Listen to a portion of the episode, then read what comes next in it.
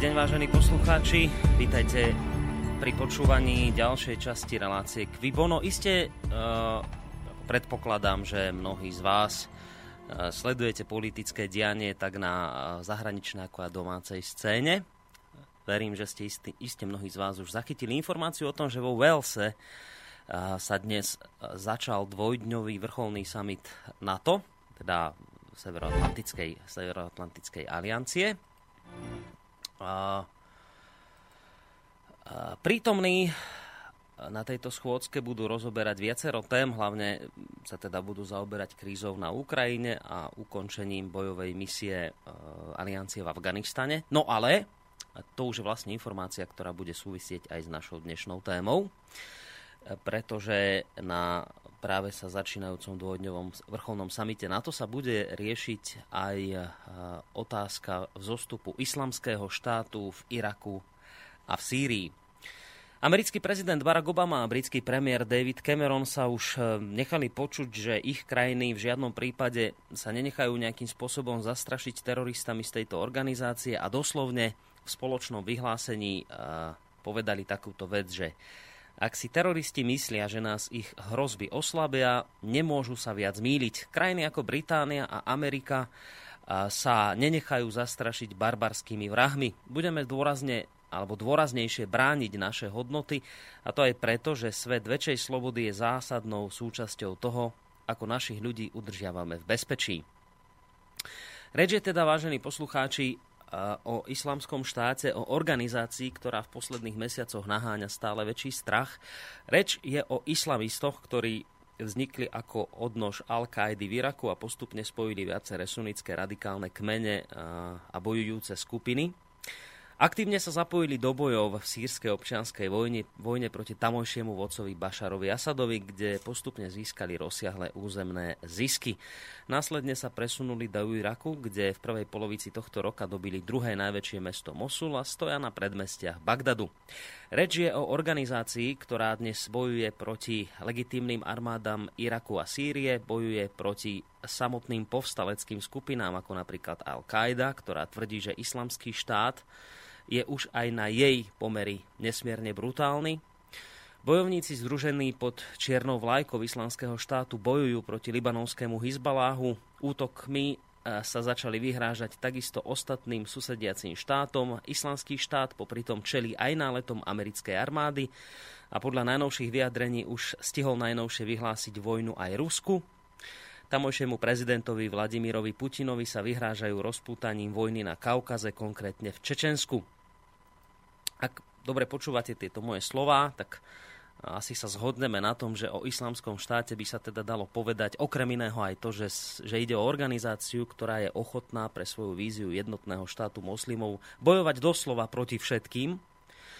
Čo je však zarážajúce v tejto súvislosti, to je najmä fakt, že napriek tomu, že si to doslova rozdala táto organizácia na všetky strany, že bojuje naozaj so všetkými možnými susedmi a armádami vo svojom okolí, Napriek tomu nemôžeme hovoriť o tom, že by to islamistov nejakým spôsobom oslabilo. Práve naopak, islamský štát sa napriek tomu javí ako neporaziteľný, e, čo sa prejavuje napríklad v tom, že naďalej rozširuje územia svojho vplyvu, kde zavádza striktné islamské právo šaria a systematicky likviduje všetky tamojšie menšiny. E, plány islamského štátu sú navyše neuveriteľne ambiciózne táto organizácia má veľmi veľké plány na ovládnutie sveta. Na internete sa už e, v tejto súvislosti aj objavili mapy sveta, podľa ktorých má byť pod kontrolou islamistov polovica Afriky a značná časť Európy. Islamská vlajka, a tak ako to islamisti odkazujú, má dokonca viať aj na Bielom dome a takisto vo Vatikáne. No a keď už spomínam fakt, že sa islamský štát doslova do písmena bije so všetkými naokolo,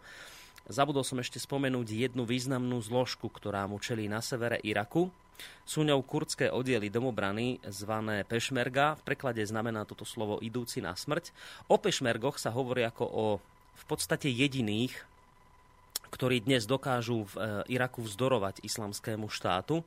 A napriek tomu, že Kurdi zvádzajú s islamistami urputné boje, napriek tomu, že im už niektoré západné štáty dodali zbrane a napriek tomu, že sa im podaril, to treba povedať husársky kúsok, keď v spolupráci s irackou a americkou armádou dobili späť Mosulskú priehradu, Samotní pešmergovia, teda tie kurdské uh, ozbrojené zložky, hovoria o tom, že s islamským štátom nie je možné vyhrať vojnu a argumentujú tým, že ono je to preto, lebo ak dnes zabijú 100 teroristov, zajtra ich príde 200. Hovoria o tom, že je to boj ako s drakom, ktorému keď odtnete hlavu, tak mu vyrastú na tom mieste ďalšie dve. No a teraz tie otázky sa tým pádom len tak hemžia alebo hmíria, že ako je teda možné, že donedávna nejaká nepodstatná islamistická skupina dosiahla v priebehu doslova niekoľkých mesiacov takéto neuveriteľné územné zisky a, a vojenskú prevahu? Ako je možné, že je nezastaviteľná a kde hľadať vôbec príčiny vôbec jej vzniku, príčiny jej popularity medzi moslimskými veriacmi, veriacimi No a potom je to aj veľmi legitímna otázka, e, ktorú položil na Facebooku v rámci dnešnej témy aj náš písateľ pod obrázkom dnešnej relácie, kde sa pýta takúto vec, že, alebo respektíve pýta, hovorí takúto vec, že príde ešte raz doba, keď bude stáť Rus, Američan a Sýrčan bok po boku proti islamskému štátu a nebude to vtip. Otázka je, či sa naozaj niečoho takéhoto musíme do budúcna obávať. Tak o tomto všetkom a aj o ďalších otázkach bude dnešná relácia Quibono, v rámci ktorej verím, že v tejto chvíli už mám na telefónnej linke pána Petra Čalovku, analytika, pravidelného hostia tejto relácie. Pán Čalovka, počujeme sa?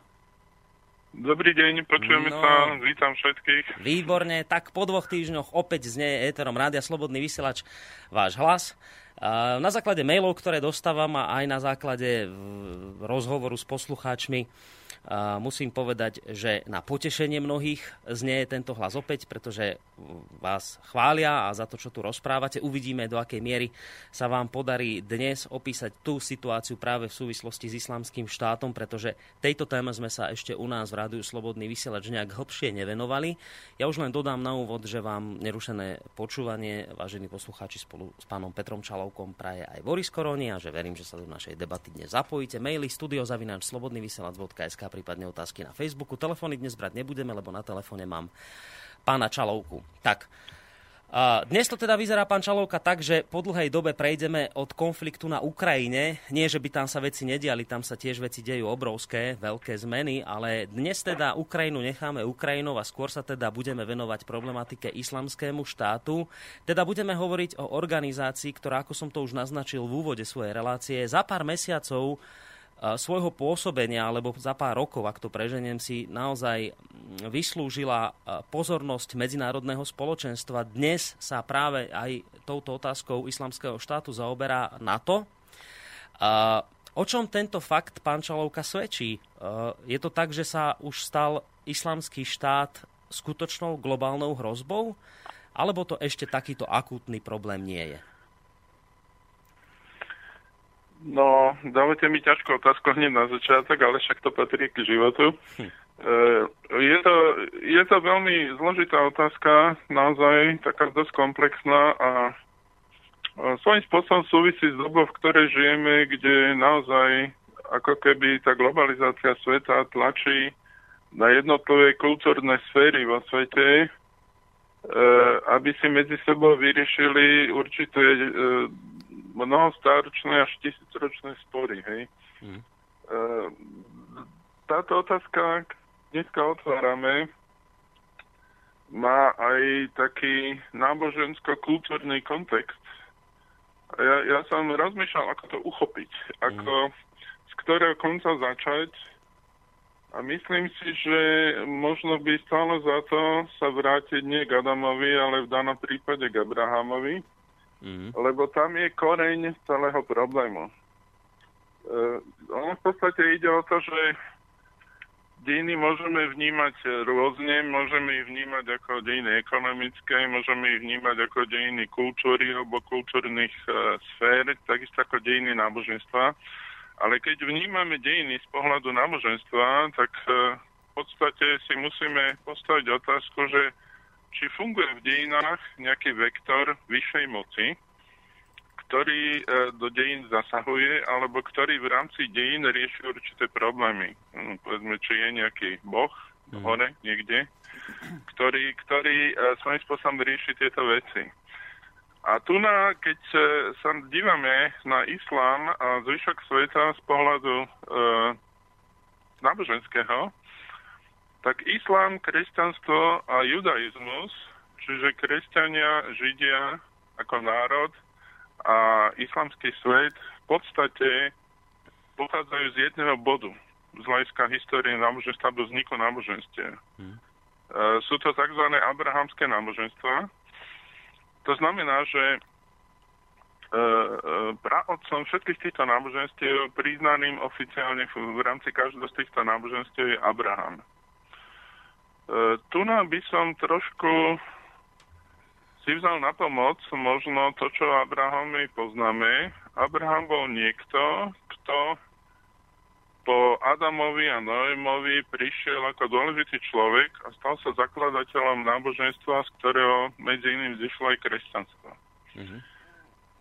E, a tam e, jedna z vecí, ktoré náboženstvo rieši, je, sú určité archetypy. Hej? Sú to ako, ako keby také väčšie problémy.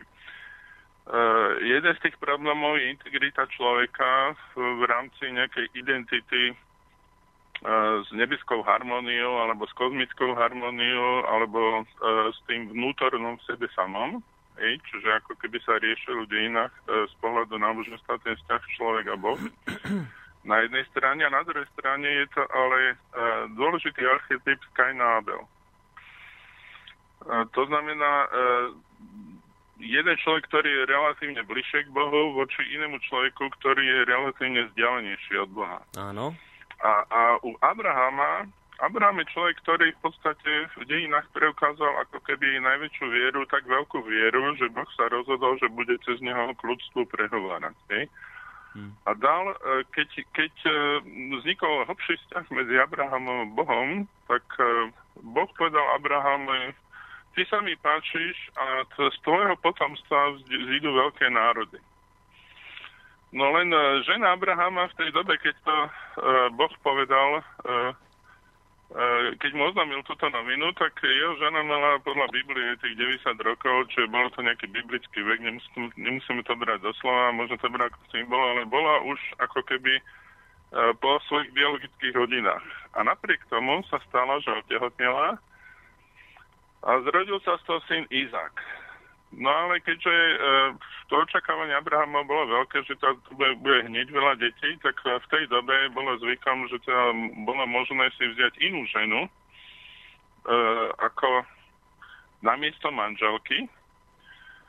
A tá žena mohla otehotniť s mužom, ale keď, keď rodila a keď tá skutočná žena Abrahama, čiže to bola Sára, si vzala Ehm, si vzala ako e, túto náhradnú ženu na svoje lono a, a porodila teda tá náhradná žena v lone skutočnej Abrahamovej ženy dieťa, tak to sa považovalo, považovalo za jeho dieťa ako keby tiež legitimné, čiže uh-huh. ako keby z jeho línie. Uh-huh.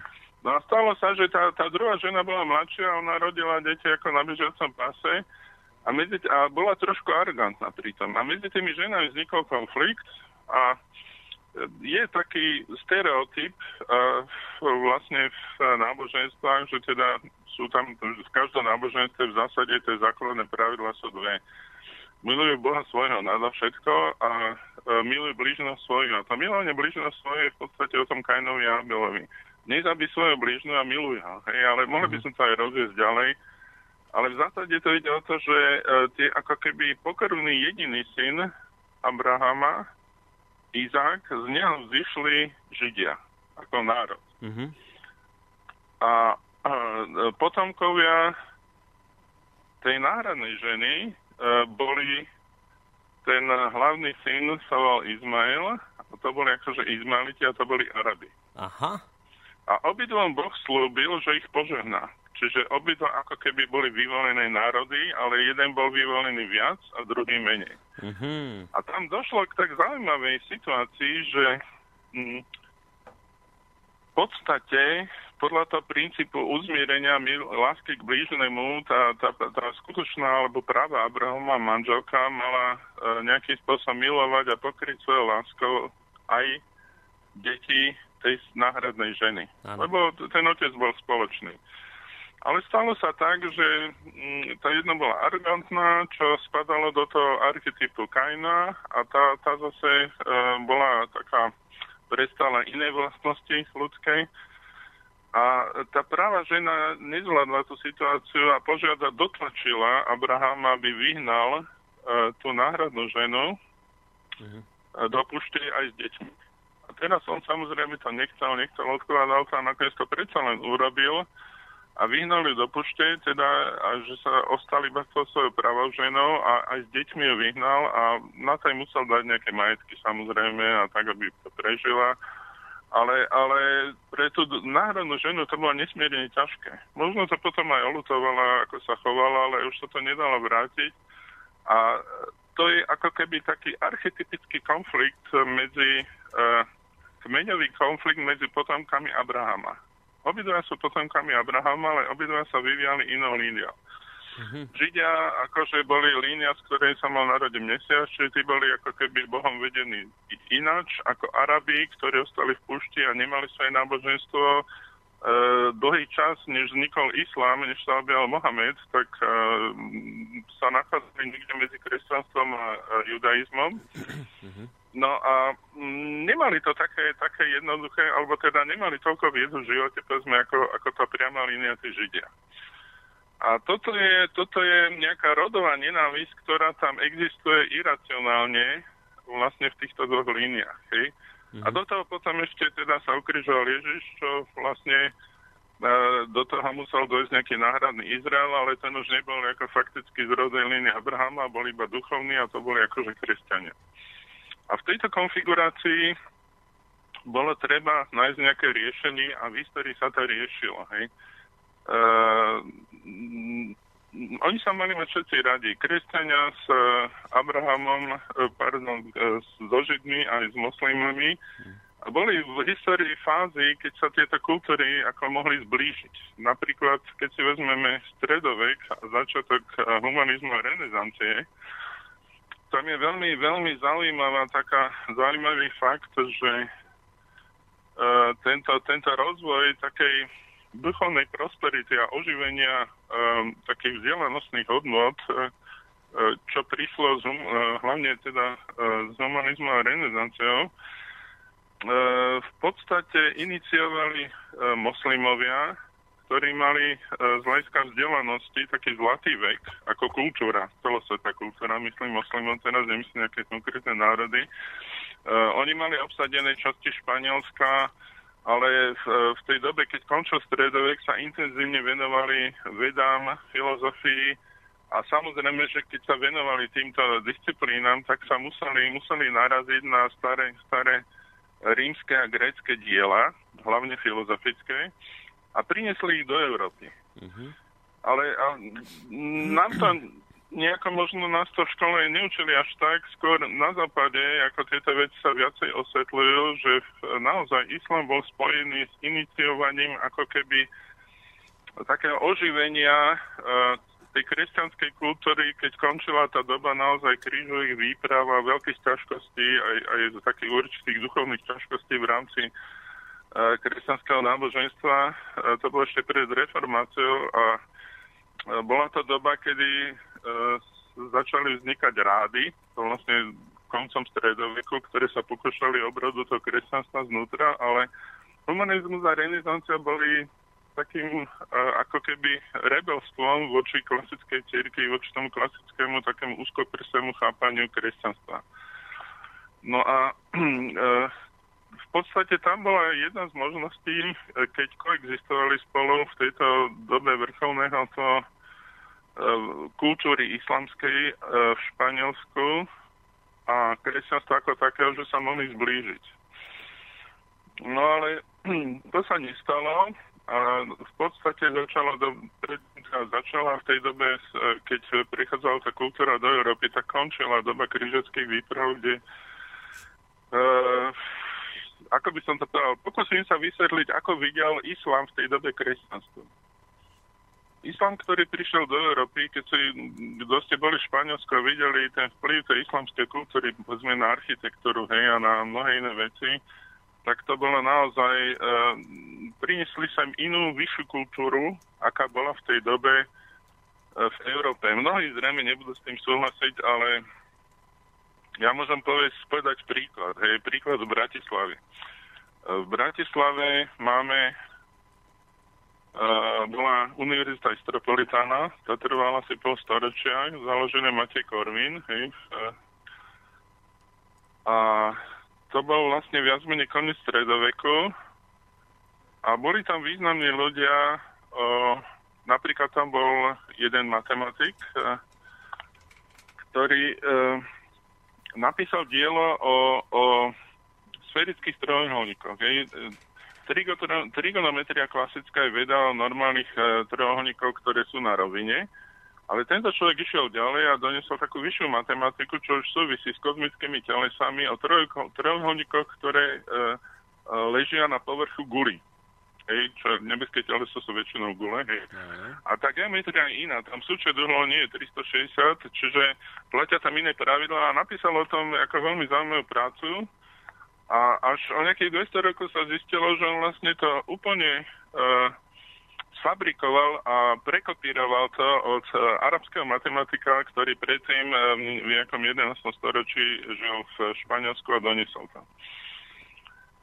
Čiže uh, táto, táto konfrontácia, ako keby tie, ten problém e, konfliktu na úrovni pôvodu tých náboženství ostal nevyriešený a toto sa prinieslo vlastne do súčasnosti. Aha, čiže, čiže vlastne vy ste teraz povedali akú vec, toto, že, že jednak tu máme náboženskú tradíciu, ktorá niečo hovorí, a už táto ano. samot... Táto a samot...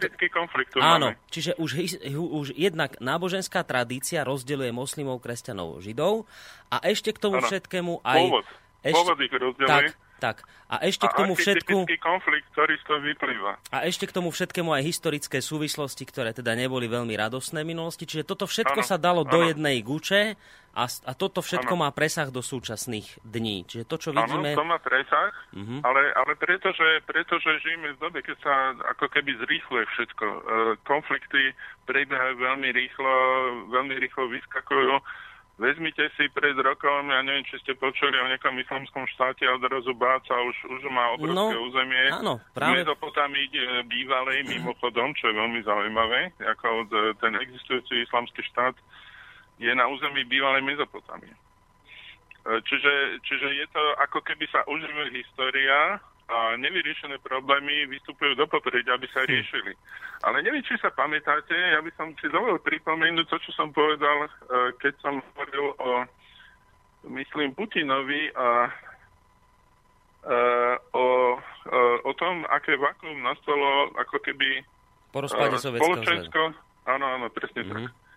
A neviem, či sa pamätáte, ja som hovoril, že e, ako veľmi silným kandidátom na zaplnenie tohto váku je islam.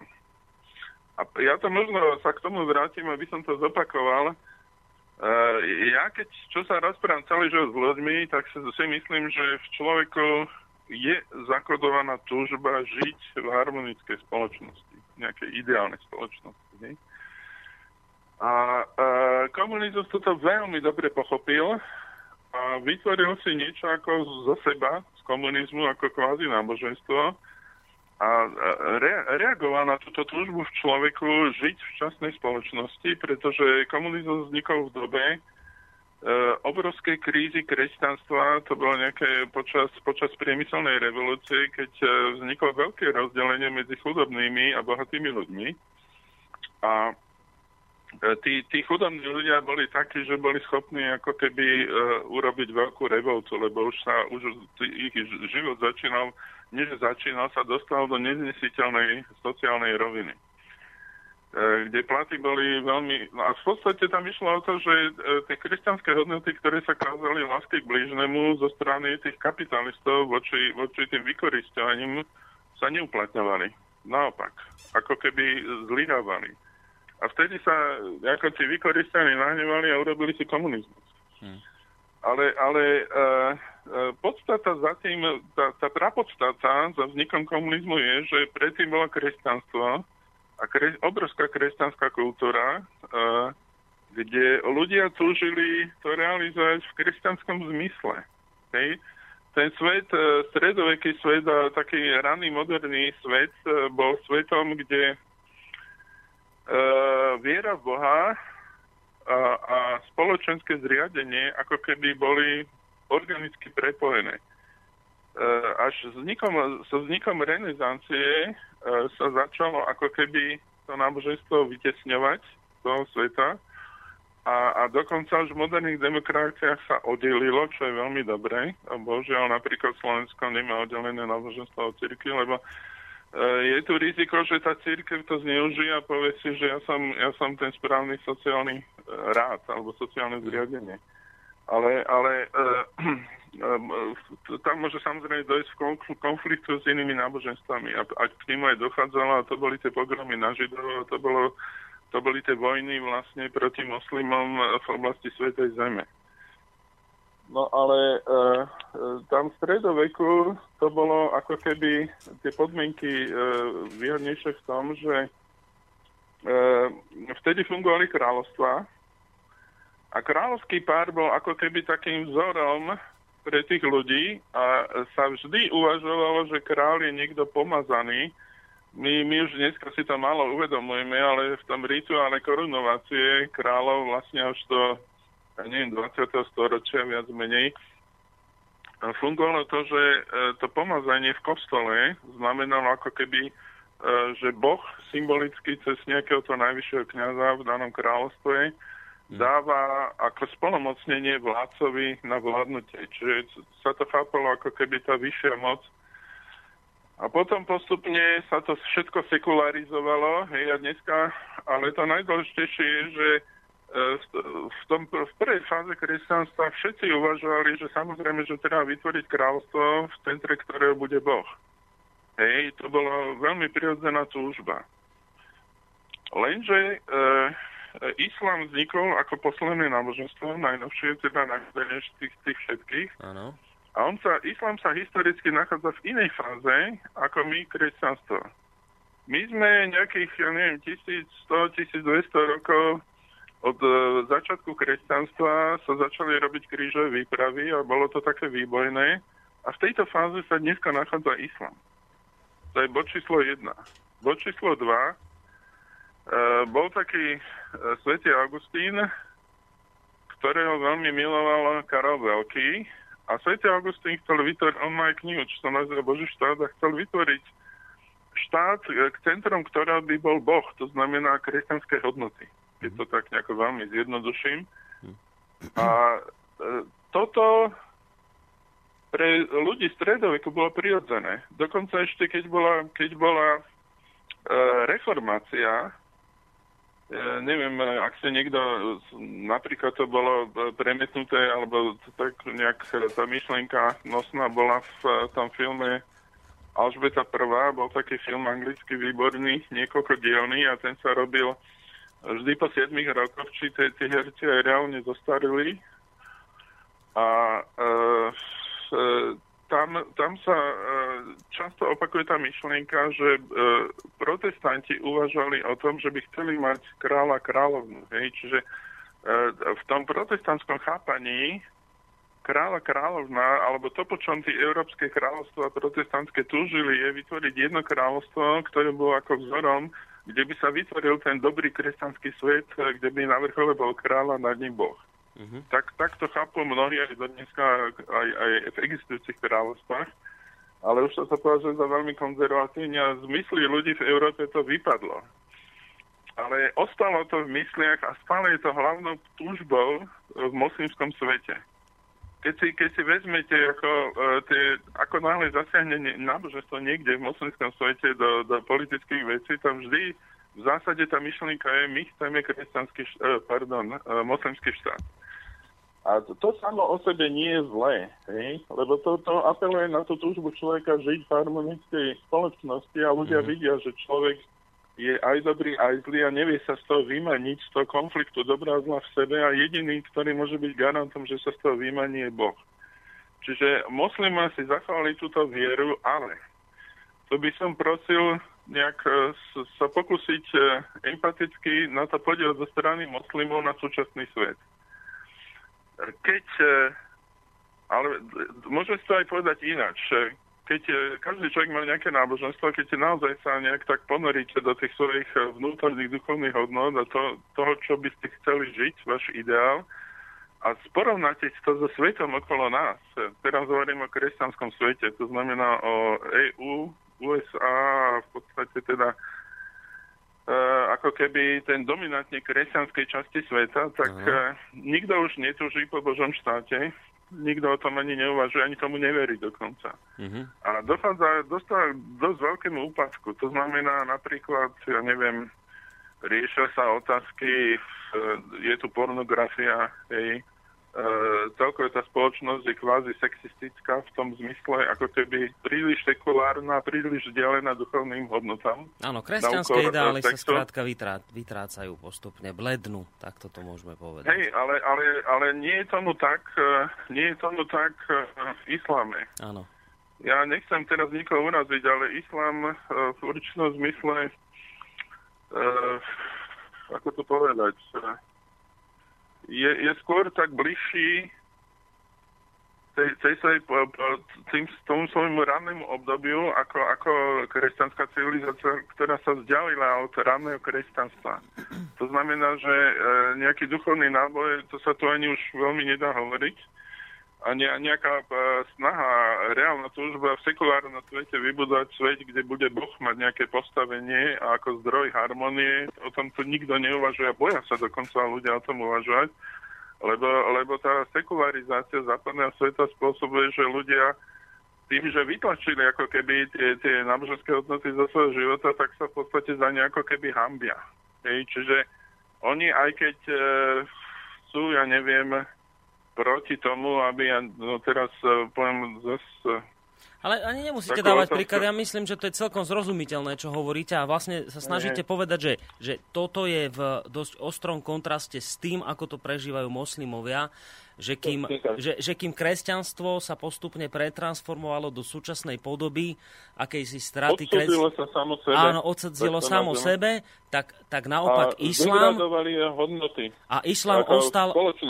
A islám ostal v tomto smere neporušený, tak? Dobre to ano, chápem, že tam, tam tá, tá devalvácia... Ale nie, že ostal neporušený, ale islám vníma e, tú kresťanskú kultúru so zdegradovanými hodnotami v sekulárnej spoločnosti ako svoje priame ohrozenie. Ohrozenie svojich zachovaných duchovných hodnot.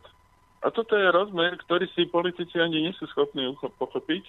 A, a v, tej, v, tej, v tom konflikte, kde existuje dosť veľká nenávisť, najmä u extrémistov zo strany islamu, ktorá ale neexistuje na úrovni bežných moslimov, tí extrémisti sú drtivá menšina, tak uh, tam, tam existuje nenávisť je spôsobená týmto. No počkajte, ale to, to, tým, že... ale to, čo teraz hovoríte, ano? to znamená čo, že keby bola Európa viacej kresťanská, že by sa menej odsudzila svojmu vlastn- svojej vlastnej podstate, tak by, tak by uh, islám tak by sa nemal... viacej zbližiť s islámom v rozhodujúcej doby dejín, a možno, že by našli taký spoločný jazyk, že by mali spoločnú kultúru. No veď ale v minulosti, e, napríklad... v stredoveku bola Európa ďaleko viacej kresťanská a viedla s islamským svetom vojny, takže to sa mi celkom nezdá, no, že by to takto bolo. Že by... Ale nemusela ich viesť. Španielska bola hranica týchto dvoch svetov a to bola hranica, kde sa mohli zblížiť. Nemuseli prejsť do tých vojen. Tam proste dokonca boli krížacké výpravy typu, že sa došli a vyvražili sa všetci, aj muslimovia, židia, aj kresťania, čo žili v Jeruzaleme. Hej. Čiže to máte, to sú tak ťažké dejiny hmm. a, a te, teraz e, e samozrejme, že e, človek má svoju vieru, jeden je kresťan, druhý je žid, e, tretí je moslim a každý z nich logicky si myslí, že jeho viera je najlepšia. Hej, najmä, najmä keď je to akože poctivý človek z hľadiska viery. Čiže v tejto konfrontácii tí, tí ľudia v tom sekulárnom svete to porovnávajú a keď vidia ten výsledok, ako tí ľudia reálne žijú v tej reálnej spoločnosti, tak sa navzájom kritizujú. To je normálne. Len, len hmm. uh, tento, tento islamský svet uh, v podstate je naozaj momentálne jediným náboženstvom, ktorý má víziu lepšieho sveta ako v reálnom živote.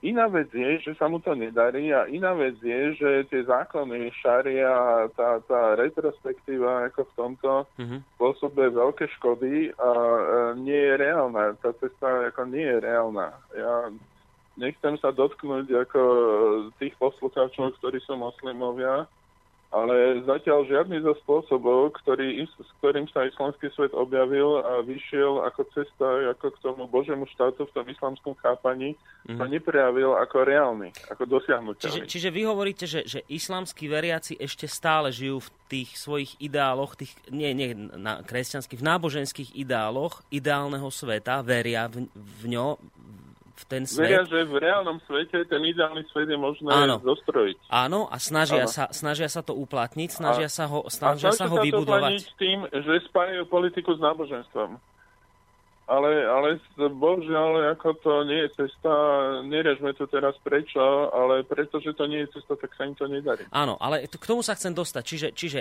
čiže moslimovia ešte stále veria v nejaký ideálny svet, samozrejme náboženský svet a chcú nie, ho... Oni nejak... sa snažia vybudovať. Vy, snažia nie sa ho vybudovať. Áno, a snažia sa ho zároveň vezmete... vybudovať. No. Poviem príklad. No.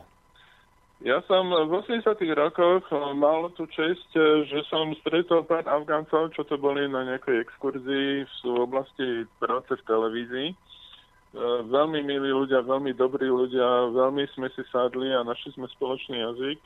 Takí poctiví, prostí, pracujúci ľudia zároveň hlbokí veriaci, robili si svoj ramadán vždy, vychvalávali to všetko. Skromní, nevnúcovali sa so svojím náboženstvom. A teraz ja som sa ich pýtal, lebo to bola doba, keď to bolo pod ruskou okupáciou, sovietskou, pardon. Uh-huh. Ja som sa ich pýtal, a ako si predstavujete, keď skončí vojna, svoj budúci život? A oni mi odpovedali veľmi zaujímavou ako formou. Oni povedali, že my si to predstavujeme, že e, v tej našej domene alebo v, tej, v tom regióne ako sa pripojeme k nejakému väčšiemu kráľovstvu a budeme spolu s nimi. E, tak, takýmto zaujímavým spôsobom ale, ale to kráľovstvo u nich sa chápe ako kráľovstvo v centre s Bohom. Áno. E, toto, toto možno by sme si mohli osvetliť. E, e, ten islamský štát je v podstate kalifát.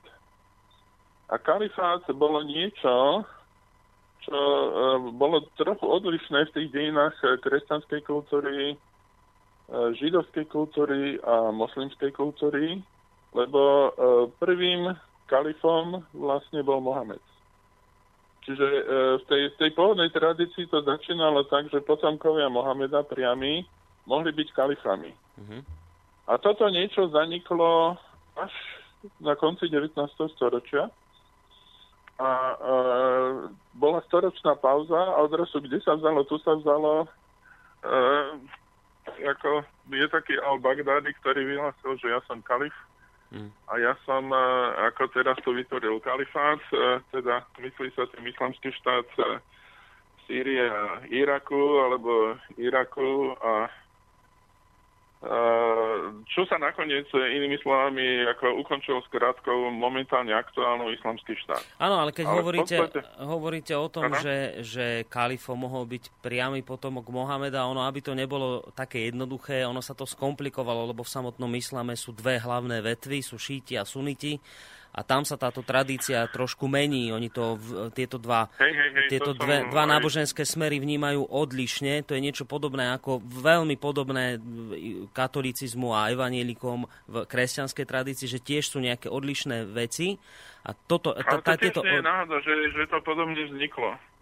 Hej, to je, to je vlastne ten istý vzor. Mm. Či už v kresťanstve rozdelenie na dve hlavné skupiny, alebo, alebo v islame, hej, tak ako vy hovoríte správne. A je naozaj teda ako taký názor, to, jeden názor je, že to musí byť pokrvní potomkovia, a potomkovia e, Mohameda sú reálne v súčasnom svete e, dynastia v Maroku, dynastia v Jordánsku a dynastia v Sádskej Arabii. Čiže títo kvázi by si to mohli nárokovať. To je, tá ale... sunic, to je, to je sunická tradícia, čiže suniti sú tí, ktorí eh, hovoria o tom, že priamy potomok Mohameda sa môže stať kalifom. V týchto krajinách teda sú ešte tie, tí ľudia, ktorí žijú, že tí, tí priami potomkovia Mohameda? Áno. Mm-hmm, Tie dynastie odvádzajú svoj pôvod od Mohameda. Áno. A potom, potom sa objavil tento Abu Bakr al-Baghdadi, e, čo vlastne je samozvanec, ale nie je to tak úplne zase bez nejakého základu, pretože e, on sa vyhlásil za kalifa, ale to pochádza ako... E, on je tiež sunita, mm-hmm. čiže, čiže kvázi ako keby lže kalif. Áno. Ale, ale on jednoducho mu sa hodí tá teória, že e, tam nejde o to, že by to musel byť nejaký bezprostredný potomok Mohameda, ale že to môže byť nejaký vybraný člen toho e, náboženského spoločenstva, e, ktorý e, v, v, v spolupráci s radou nejakých starších bojuje o blaho spoločnosti mm-hmm. a mhm. snaží sa tento islamský štát vytvoriť. Hej? Dobre, a teraz skúsme to spraviť tak, že teraz nechajme chvíľu históriu históriou. Rozumiem, že hey. samozrejme tá história je veľmi dôležitá na pochopenie tých súčasných problémov. To si myslím, že ano. sa vám podarilo vysvetliť aspoň takto v kocke, zhruba. Ale poďme teraz k tým, k tým súčasným e, problémom. Ja teda chápem, čo ste povedali, že uh, moslimovia žijú v predstave a snažia sa vybudovať svet na základe ich náboženských ideálov. Veria, poviem to zjednodušene, veria v lepší svet a chcú ho budovať. Naproti tomu vidia, že v Európe žijú kresťania, ktorí sa vzdialili svojej vlastnej kresťanskej tradícii a ak, ak je pravda to, čo ste tvrdili, tak potom je to tak, že my sme sa pre nich stali ako keby nepriatelia hlavne v tom, že sme sa vzdialili našim kultúrnym koreňom a našim kresťanským koreňom. Áno, náboženským a že sme nedokázali zachovať hodnotu náboženstva a duchovnosti v našej kultúre. Čiže my, my sme pre nich prijatý nepriateľ, ktorý ohrozuje existenciu ich duchovnosti. A toto sa nejak úplne vynicháva zo svetovej politiky, pretože tá politika je tak sekularizovaná, že už ani nie je schopná v týchto kategóriách rozmýšľať, ale v tých kategóriách by sa malo rozmýšľať, pretože keby, poviem príklad, hej, e, pápež František vyhlásil, že teda to, čo robí islamský štát, nie je dobré a že by sa to malo nejakým spôsobom zastaviť. Áno. Ale iná cesta by bola, keby sa zišli e, imani e, z islamského štátu, pokiaľ tam nejakí sú, ak ich už všetkých nepozabíjali, a, a, alebo z islamského sveta okolitého, a s ľuďmi zo západu, e, s e, kresťanským predstavenstvom nejakým, aby riešili tieto otázky simultáne s politikmi. Lebo, lebo e, je možné tieto veci ignorovať, ale ignorovaním znamená, že len odkolo posúvam problém. Mm-hmm. Ako viete, e, to je, môže sa to začať riešiť zbraniami, hej, ale toto na začiatku ukrajinskej vojny si dovolím sa odvolať na Putina. Putin povedal, každá vojna končí dohovorom. Miesto to, aby ste teraz začínali vojnu, prosím vás, skúste sa dohodnúť. Nech Ukrajinci nechceli dohodnúť, začali vojnu a tak aj skončila. A toto isté, e, viete, e, ja s týmto kalifátom, ale otázka je ako qui bono, ako názov tej relácie. E, kto na to má záujem? No. A toto je hlbšia otázka, čo je, to je jedna rovina. Jedna rovina je náboženská kultúra, druhá rovina je, kto je za tým a kto na tom má záujem. Hmm. No, a dobre. odkiaľ sú zbranie ja vám, ja vám trošku možno nahrám... A tretia toto... otázka je, že ako je to riešiteľné, no? Hm. Nahrám vám možno trošku na tú druhú otázku, takže necháme teraz uh, tú, tú kultúrno-náboženskú vec dáme bokom. Ano, tu ste, ano, už, ano, tu ste už vysvetlili a teraz poďme na to naozaj, na to kvíbono, komu by to mohlo prospievať.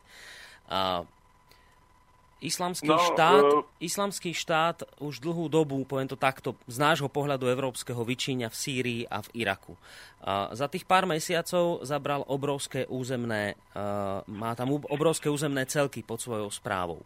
Uh, teraz poviem môj subjektívny pocit. Ja mám, ja mám skrátka pocit, že reakcia medzinárodného spoločenstva prichádza ako si neskoro a stretol som sa aj na internete vo viacerých článkoch s tvrdeniami, že je to zámer zasahovať ano, neskoro, ano, ano. pretože Našiel som si napríklad e, vyjadrenie, a už vás nechám odpovedať, vyjadrenie, keď ste spomínali Rusko, tak z okolností dnes, alebo včera to vyhlásil čečenský líder Razman Kadyrov, potom ako sa islamisti začali vyhrážať Rusku, že ho napadnú tiež, vyhlásil, že militanti v Iraku a Sýriu sú cvičení a vyzbrojovaní Spojenými štátmi a Západom s cieľom zničiť silné a bohaté islamské krajiny. A Tak práve preto, no. že, že keď pozerám na to, že, že prichádza tá reakcia medzinárodného e, spoločenstva ako si neskoro, tak, tak chcem sa spýtať jednoducho, toto je konšpirácia, čo podal Kadyrov, alebo je na tom aj kus pravdy?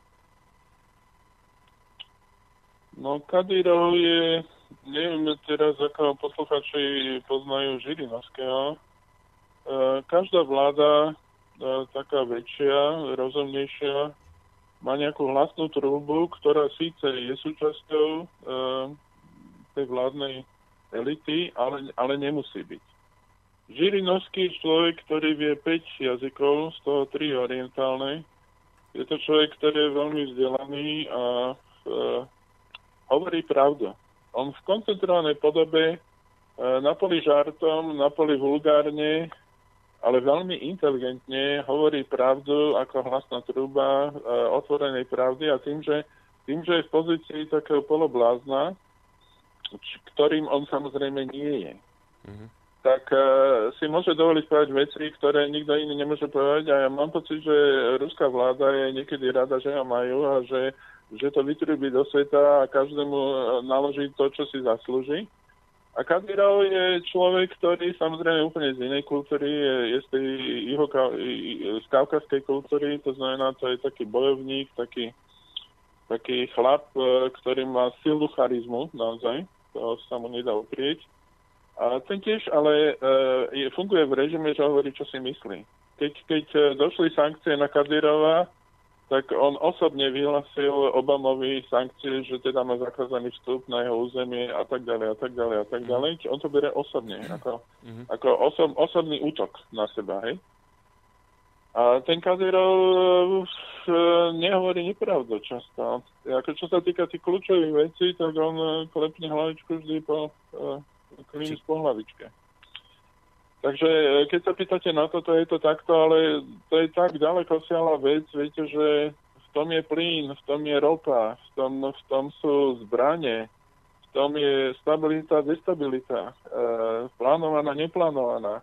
V tom, v tom sú situácie, keď sa to vymkne z ruky. E, možno bolo najlepšie začať zo Sýrie, z doby, mm. keď e, ešte do, do konca e, tejto jary sa v západných médiách hovorilo o tom, či je akceptovateľný pre Západ, sa myslí Európa a Spojené štáty americké, kompromis, že budú e, vyzbrojovať a pokračovať vo vyzbrojovaní e, sírskych rebelov. Áno, to si pamätám, keď sa táto Ktorí budú proti viedla. sírskej vláde. A to hovoríme o tomto roku. Uh-huh. A to hovoríme o dobe mesiac pred vznikom, vznikom kalifáta. Alebo teda toho islamského štátu v tej dobe. Čiže e, e, celkom očividne sírsku opozíciu vyzbrojovala Európa priamo zbraňami. Ale potom ja mám pocit... Ja mám, štáty. Ja mám pocit, že ale... Ja, a možno by ale, som ešte... Ale no? pán Čalovka, aby sme nejak to skúsili vysvetliť, ja mám pocit, že nakoniec to neprešlo to vyzbrojovanie sírskej opozície zo strany západných krajín. No ilegálne prebehlo, takisto ako prebehlo v Libii. V Libii ja myslíte Libii ilegálne, ale oficia, oficiálne, oficiálne, oficiálne to nakoniec... nie, ilegálne. Ilegálne. A skade máte... Samozrejme, ale tie zbranie, čo majú, oni nemajú, tak oni majú AK-47, lebo sú lepšie. Ale všetko ostatné majú americké. Čiže vy tvrdíte, no, že ich Amerika ilegálne vyzbrojovala sírskú opozíciu, z ktorej sa neskôr no stal dokázané. islamský Viete, štát? Keď... Takto, e, ten Asadov režim e, predtým, než sa objavila táto islamská opozícia, tí, tí ako islamskí fundamentalisti začali bojovať ako mm-hmm. s tým Asadovým režimom, tak predtým Asadov režim a režim jeho otca bol považovaný za diktatorský. Dokonca mnohí e, ľudia zo Sýrie, ktorí žijú tu, tu žili preto, pretože ani sa nemohli vrátiť, alebo kvôli svojim príbuzným, ktorí boli vo väzení, nemohli žiť v Sýrii. Ale týmto externým útokom tých fundamentalických islamistov došlo k tomu, že Assad sa stal populárny, jeho popularita je momentálne na vrchole. E, a tento režim ale Západ chcel e, dať dole a vy, vymeniť hej, v rámci demokratizácie. V islamskom svete tá demokratizácia to je hlboké nepochopenie, pretože ako náhle dojdete, ako pozrite, čo spôsobila demokratizácia v Libii, teraz, kde od nevidím do nevidím bude občianská vojna, čo spôsobila v Iraku a čo spôsobila všade tam, kde sa prichádzal s tým programom demokratizácie. Inými slovami, na islám sa nedá ísť západnou ideológiou, nedá. Tam musí byť dialog a musí byť nejaký kompromis, ale o toto sa Západ tiež pokúšal. Napríklad e, islamskí bratia, hej, ktorí v Egypte boli dosadení, uh-huh. tí vznikli, e, prvý kontakt Spojených štátov s islamskými bratmi bol niekedy v 53. roku. Je, je to veľmi, veľmi komplexné, ale e, teraz e, e, oni odnikaďa museli dostať peniaze. Hej. Peniaze dostali prevažne z arabských štátov. V tej prvej fáze sírskej vojny, keď sa do toho zamiešali Rusi s chemickými zbraniami, ktoré odtiaľ dostali von a tak ďalej. A e, bol tam veľký boj, ale ten boj spôsobil, že národ sa zjednotil okolo Asada a dokonca vznikli aj ženské protiteroristické komanda. Proste každý chcel bojovať, lebo, lebo každý chápal, že toto je koniec ich civilizácie. A Sýria bola krajina, kde bola relatívna stabilita, napriek tomu, že my to vnímame ako diktatorský režim, ale v, v rámci toho, toho islamsko-fundamentalistického kultúrneho podhubia, ktoré tam bolo, to bol relatívne stabilný eh, a relatívne sociálne priateľný režim. Hej. Mm-hmm. My to môžeme vidieť ináč, ale to isté bolo v Tunise, Tunis bola jedna z najstabilnejších, najstabilnejších krajín, hej, než tam došla táto nová revolúcia, takzvaná tá e, islamská jar, alebo ako sa to volá? Arabská. A, arabská jar, pardon. A tam, tam e, napríklad v Tunise od 50. rokov boli zakázané burky pre ženy. Zakázané pod hrozbou väzenia. E, ženy nesmeli nosiť, lebo tam bol nejaký veľmi progresívny e, zakladatelia ústavy. Mm. Jeden bol imán, to znamená e, ako kňaz, islam, e, Mohamed islamský. E, a druhý, druhý bol e, vynikajúci právnik, čo stojil vo Francúzsku. A oni urobili naozaj absolútne modernú ústavu, po tej arabskej jari e, sa objavili, dostali prístup do krajiny fundamentalisti, čo mali zakázaný vstup. Celé sa to pomenilo a ten blok, e, ktorý, ktorý tam držal stabilitu, padol a e, začal navrat k fundamentalizmu. A tí, to boli, tí ľudia, čo, čo tomu rozumeli, tí miestníci, to boli totálne zúfali, tá inteligencia, keď si uvedomili, čo sa stalo. Hej, a tieto pokusy existovali takisto Egypt, hej, islamskí bratia. Islamskí bratia, ako ich cieľom bolo, hádajte čo? Ich cieľom bol kalifát. Islamskí bratia v Egypte chceli vytvoriť tiež islamský ano, kalifát? Ano. Nie, oni, oni to aj vo svojom volebnom programe, ja už neviem, čo v 11. 12. roku, to normálne oficiálne povedaní. No, treba vysvetliť, islamský kalifát je čo? To je, to je zriadenie, to je štát... Islamský kalifát je, je náboženský štát, ktorý má uh, reprezentovať ako keby tú, tú prvotnú, prvotnú náboženskú uh, komunitu. Čiže, a, čiže jednoducho kva, povedané štát všetkých... Sociálne usporiadanie. Ša, štát všetkých moslimov, nie? No, ako keby, keď to vezme, že keď bol jeden Mohamed, tak bol len jedna viera. No. Čiže nejako v tomto zmysle. Mm-hmm. Ako keby navrat k jednej viere, ale tej pôvodnej úprimnej. Hej? Mm-hmm. Od čoho samozrejme s použitím zbraní sa dostali veľmi ďaleko. No, ale, treba, ale tá myšlienka teda tam je, áno. Treba povedať, že ten islamský kalifát aj fungoval, on sa myslím rozpadol niekedy po prvej svetovej vojne, keď bolo delenie, členenie krajín na iné štáty nové dovtedy tam kalifát bol, čiže to nie je nejaký nový útvar. E, skôr treba povedať, že islam, alebo teda moslimovia ho stratili, tento svoj štátny útvar a oni sa teraz intenzívne snažia ho znova vybudovať. Čiže tam, tam vidieť nejakú ich spoločnú zjednocujúcu víziu, kde oni, lebo tu pátrame trošku aj... Ale tiež tam vidieť aj iné veci, no? ktoré trošku otvárajú to kuibano, to pozadie. No poďme na to, na Poprvé, to pozadie. No. Musíme, musíme teda si uvedomiť, že, že e, to sú fundamentalistické ozbrojenci, čo bojovali proti Sýrii a ktorých podporoval Západ. Západ jednoznačne podporoval týchto ľudí. To nie je, že tam bola nejaká morálna podpora zo, zo Západu, naopak. E, Západ sa postavil na stranu týchto povstancov, rebelov, fundamentalistov proti Asadovi. Cieľom Západ zvrhnúť Asada a to, keď sme hovorili o Ukrajine, tak tam som raz spomínal, že urobil sa pokus, teda uh, izraelský čln pustil tri rakety smerom na Sýriu a ešte tam bolo aj to moderné neviditeľné lietadlo, ten najnovší Phantom, uh, ktorý takisto akože skúšali, ale vtedy už boli uh, Sýria vyzbrojená S-300 raketami uh, ruskými aktuálne a uh, nič to neprešlo. Lietadlo sundali neviditeľné a e, rakety takisto. Ja, to bol pokus, ktorý Západ vyskúšal a keď to nešlo toto cesto, tak skúsili tú druhú cestu, čo bolo vlastne, e, inými slovami zrušili inváziu. A tá druhá cesta bola, že to začali sa podporovať rebelov. Naozaj, ja nemám pochyb o tom, že tam bola vojenská podpora. Dobre, tých, dobre a tých rebelov, z ktorých dnes vznikol islamský štát, o tých rebelov a tí hovoríte? sa presunuli, áno, tí sa začali presúvať, ich vytlačoval Asad von a oni odrazu prešli do Iraku a založili kalifát a gro. To je gro tejto armády. Čiže e, bavíme sa o tom e, takisto e, e, v Líbii časť e, krídla je jeden, jedno zo ktoré tam bojuje, uvažujú, že sa prída ku kalifátu. A prečo sa pridávajú ku kalifátu? Toto je veľmi zaujímavé. Kalifát jednak ideologicky a z toho hľadiska vízie, e,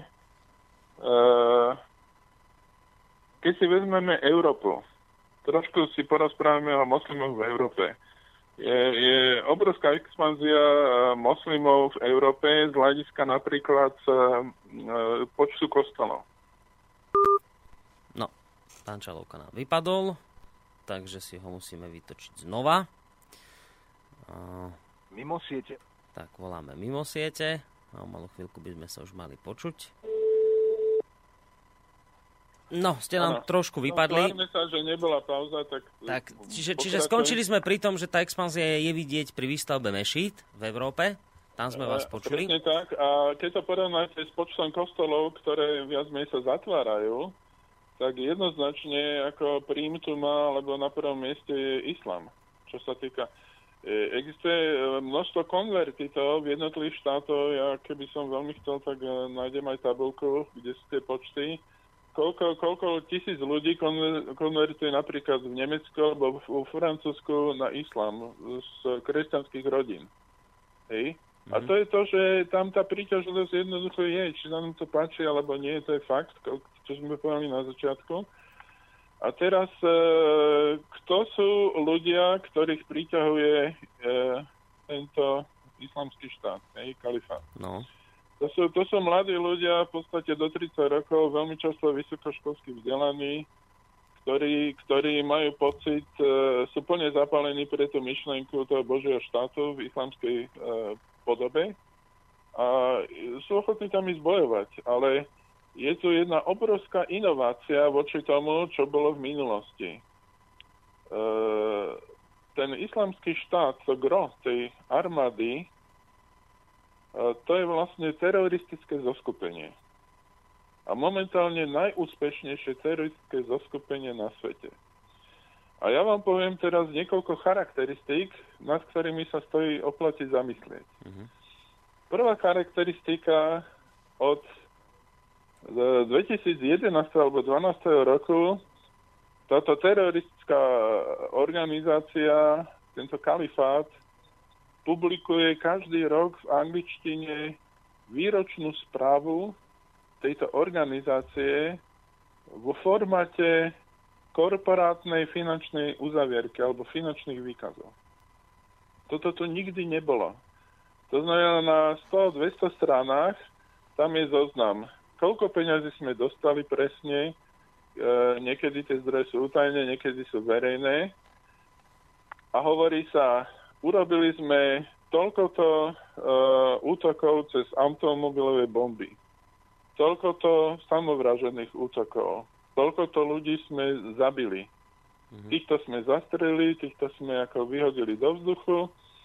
Čiže normálne máte ako biznis plán, kde na jednej strane máte, čo sa vykonalo, na druhej strane máte, koľko to stalo vo forme prakticky uh, účtovných výkazov podľa medzinárodných účtovných pravidel. Toto, čo hovorím, vydal, vydal Financial Times.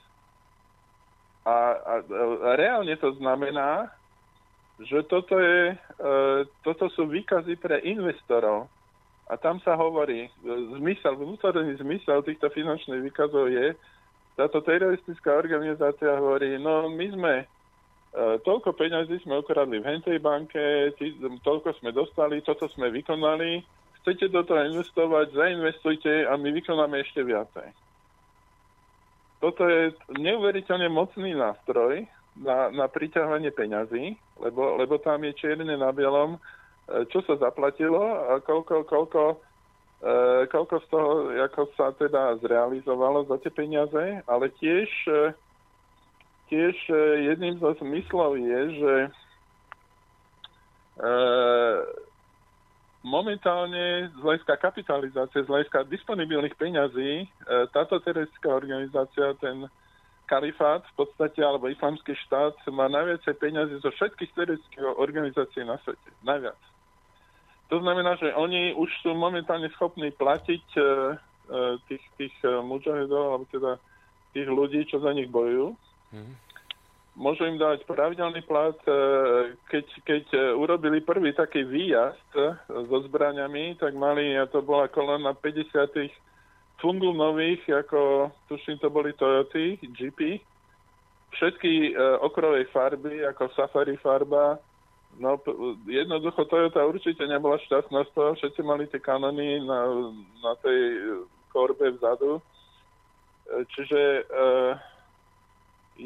všetci mali jednaké zbranie a tie zbranie sú americké. Zaujímavé, že kto im to predal, keď sú americké, že jo? Uh, hovorí sa o tom, trošku vám len do toho skočím, hovorí sa o tom, že americké zbranie majú uh, po irackých vojskách, o, po irackej aj, legitímnej aj, armáde, pravda. ktorá opustila kasárne a ušla pred nimi. Takže odtiaľ majú oni, oni naozaj, zbranie. ale tá, tá prvá vec, čo robili, oni vykradli pobočku Národnej banky, kde získali 400 milión dolárov. Mm. To je groj kapitálu a okrem toho samozrejme, ako oni kresťanom uvalujú dane, keď chcú prežiť a neviem, proste e, tie teroristické spôsoby e, výberu peňazí, to podľa mňa fungujú stále. To znamená násilné, ale popri tom aj majú regulárnych e, a ako, ako by som to povedal, investorov, hej, ktorí dostávajú za odmenu ako recipročne tú výročnú správu Čiže toto je ako veľmi nový moment a otázka je, že kto im to poradil. Prečo by... Viete, asi... uh-huh. Prosím? Chcel som sa len spýtať, že prečo by nejaký investor investoval do takejto organizácie? V akej forme by sa mu táto investícia mohla vrátiť? No, je mu tak uh, ideologické, že sa naplňa to, to o čom sníva, uh-huh. hej, že to apeluje ako na ten jeho ideál ktorý v podstate je náboženský, aj keď to, čo robí táto organizácia, tým kalifát nemá nič náboženstvo spoločné. Ale oni, oni veria tomu, že teda to robia v, v rámci viery. Viete, ja vám poviem takto, to je džihad. To je forma džihadu a džihad e, e v kresťanstve existoval takisto. Keď si vezmete prvú kresťanskú výpravu v dejinách, to bolo proti nejaké 11. storočie, proti sekte albigenských, čo bolo nejakých 200 ľudí tak v, v južnom Francúzsku tam bolo mesto, kde bolo 20 tisíc obyvateľov a tí prichýlili týchto kvázi sektárov kresťanských. E, a keď e, teda pápež chcel vyhlásiť krížovú výpravu, ale nenašiel generála, ktorý by ako na, išiel do čela výpravy, ktorý ide proti kresťanom. Hej. Čiže hmm. nakoniec sa tam e, do toho postavil do čela kňaz, a došli a vyžiadali si od mesta, aby im vydali tých sektárov v úvodzovkách. A mesto podľa starej rímskej tradície povedalo, že to sú naši hostia, my nevydávame svojich hostí. Tak zrovnali zo zemou celé mesto, vybili celé obyvateľstvo, všetkých 20 tisíc a mnohí z nich kričali, však my sme kresťania, prečo nás idete zabiť, aj tých zabili, vypálili kostol, hm. padla klejmba, to bol jeden z najkrajších kostolov, hej, čiže džihad v podstate sme robili aj my, kvázi v kresťania, ako to je kultúrna fáza. To je kultúrna fáza, bohužiaľ v tejto fáze sa momentálne nachádza islám, ako mm. keď to porovnáte časovo kedy boli od začiatku vzniku kresťanstva križacké výpravy, tak islám to má tá kultúra teraz. Hej? Čiže on vlastne či, ide či... tou istou vývojovou líniou, ako išlo kresťanstvo, len oveľa rokov neskôr. Čiže z tohto sa dá vydedukovať poznatok, že islám by v budúcich rokoch malo čakať, mala čakať reformácia nejaká. Mal by si prejsť reformáciou, tak ako kresťanská církev. No, pokiaľ, pokiaľ, totiž e, my sme teraz ale vo fáze dejín, že niekam utiecť. Hej, mm. Čiže sa to bude musieť riešiť. Mm. Len, len uh, sú také zlé jazyky, ktoré hovoria, že za tým je niekto, kto chce destabilizovať ten región a že tá destabilizácia je naplánovaná s tým, že e, tento veľmi dobre premyslený kolos e, toho islamského štátu je vlastne trojským koňom. Tak a o tomto všetkom, čo ste teraz nadhodili, si povieme viacej v ďalšej časti e, našej relácie po pesničke. Môže byť? Necháme chvíľu, necháme chvíľu poslucháčov nad tým rozmýšľať. Takže ostaňte, ostaňte pán Šalovka na linke. Po pesničke Aha. budeme v našom rozhovore pokračovať. Pustíme si pesničku, síce v angličtine, ale tí, ktorí rozumiete, tak viete, že to bude pesnička o šialenej spoločnosti. mystery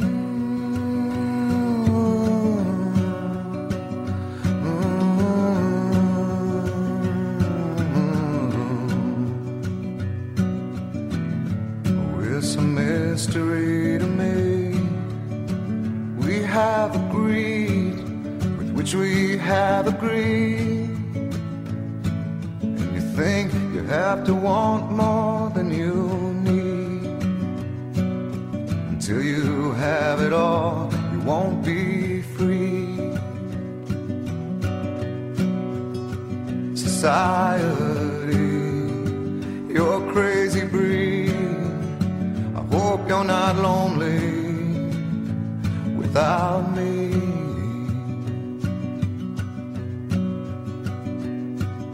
Want more than you have, you think you need. And when you think more than you want, your thoughts begin to bleed. I think I need to find a bigger place. Cause when you have more than you think, you need more space. Society, you're crazy breed you're not lonely without me. Society, crazy indeed. I hope you're not lonely without me.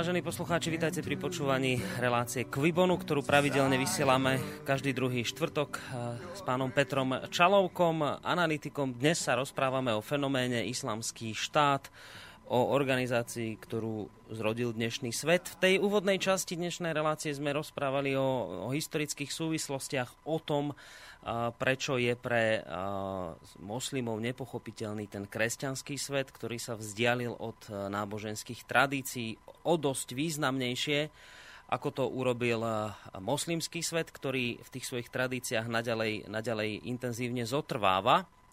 A ako naznačil aj pán Čalovka, toto je vlastne jeden z hlavných problémov, ktorý majú moslimovia voči kresťanom, respektíve židom. Ale potom sme nechali tú, tú náboženskú rovinu tak trošku bokom a to, to, čo pán Čalovka povedal pred koncom tej prvej časti relácie, je to, že nie len tieto rôzne pohľady nám spôsobujú teraz problémy moslimovia versus kresťania a ich náhľad na ideálny svet, ale problém je tu, ako teda tvrdí pán Čalovka, ešte aj v tom, v nejakej, ak som to dobre pochopil, umelej destabilizácii regiónu, v zmysle, že by to niekomu mohlo vyhovovať, že dnes v Iraku a v Sýrii a povedzme v celom tom regióne operuje takáto, takáto organizácia. Takže vlastne to naplňa hlavný charakter tejto relácie kvibono, teda, teda otázky, v koho prospech, komu by to prospievalo. Tak poďme potom pátrať, pán Čalovka, komu by takéto niečo mohlo prospievať, kto by mohol umelo no. takýto, takýto konflikt živiť v tomto regióne a hlavne čo by z toho mohol mať? Uh, toto už taká dosť vysoká hra a je to veľa faktorov. Uh, možno by som ako doplnil k tomu kalifátu alebo k tomu islamskému štátu, že gro bojovníkov to, tejto armády tvoria suniti, e, čo v podstate e, boli súčasťou Sadamovej, Sadama Husejna e, národnej gardy. To znamená elitní bojovníci. Tí najlepší bojovníci.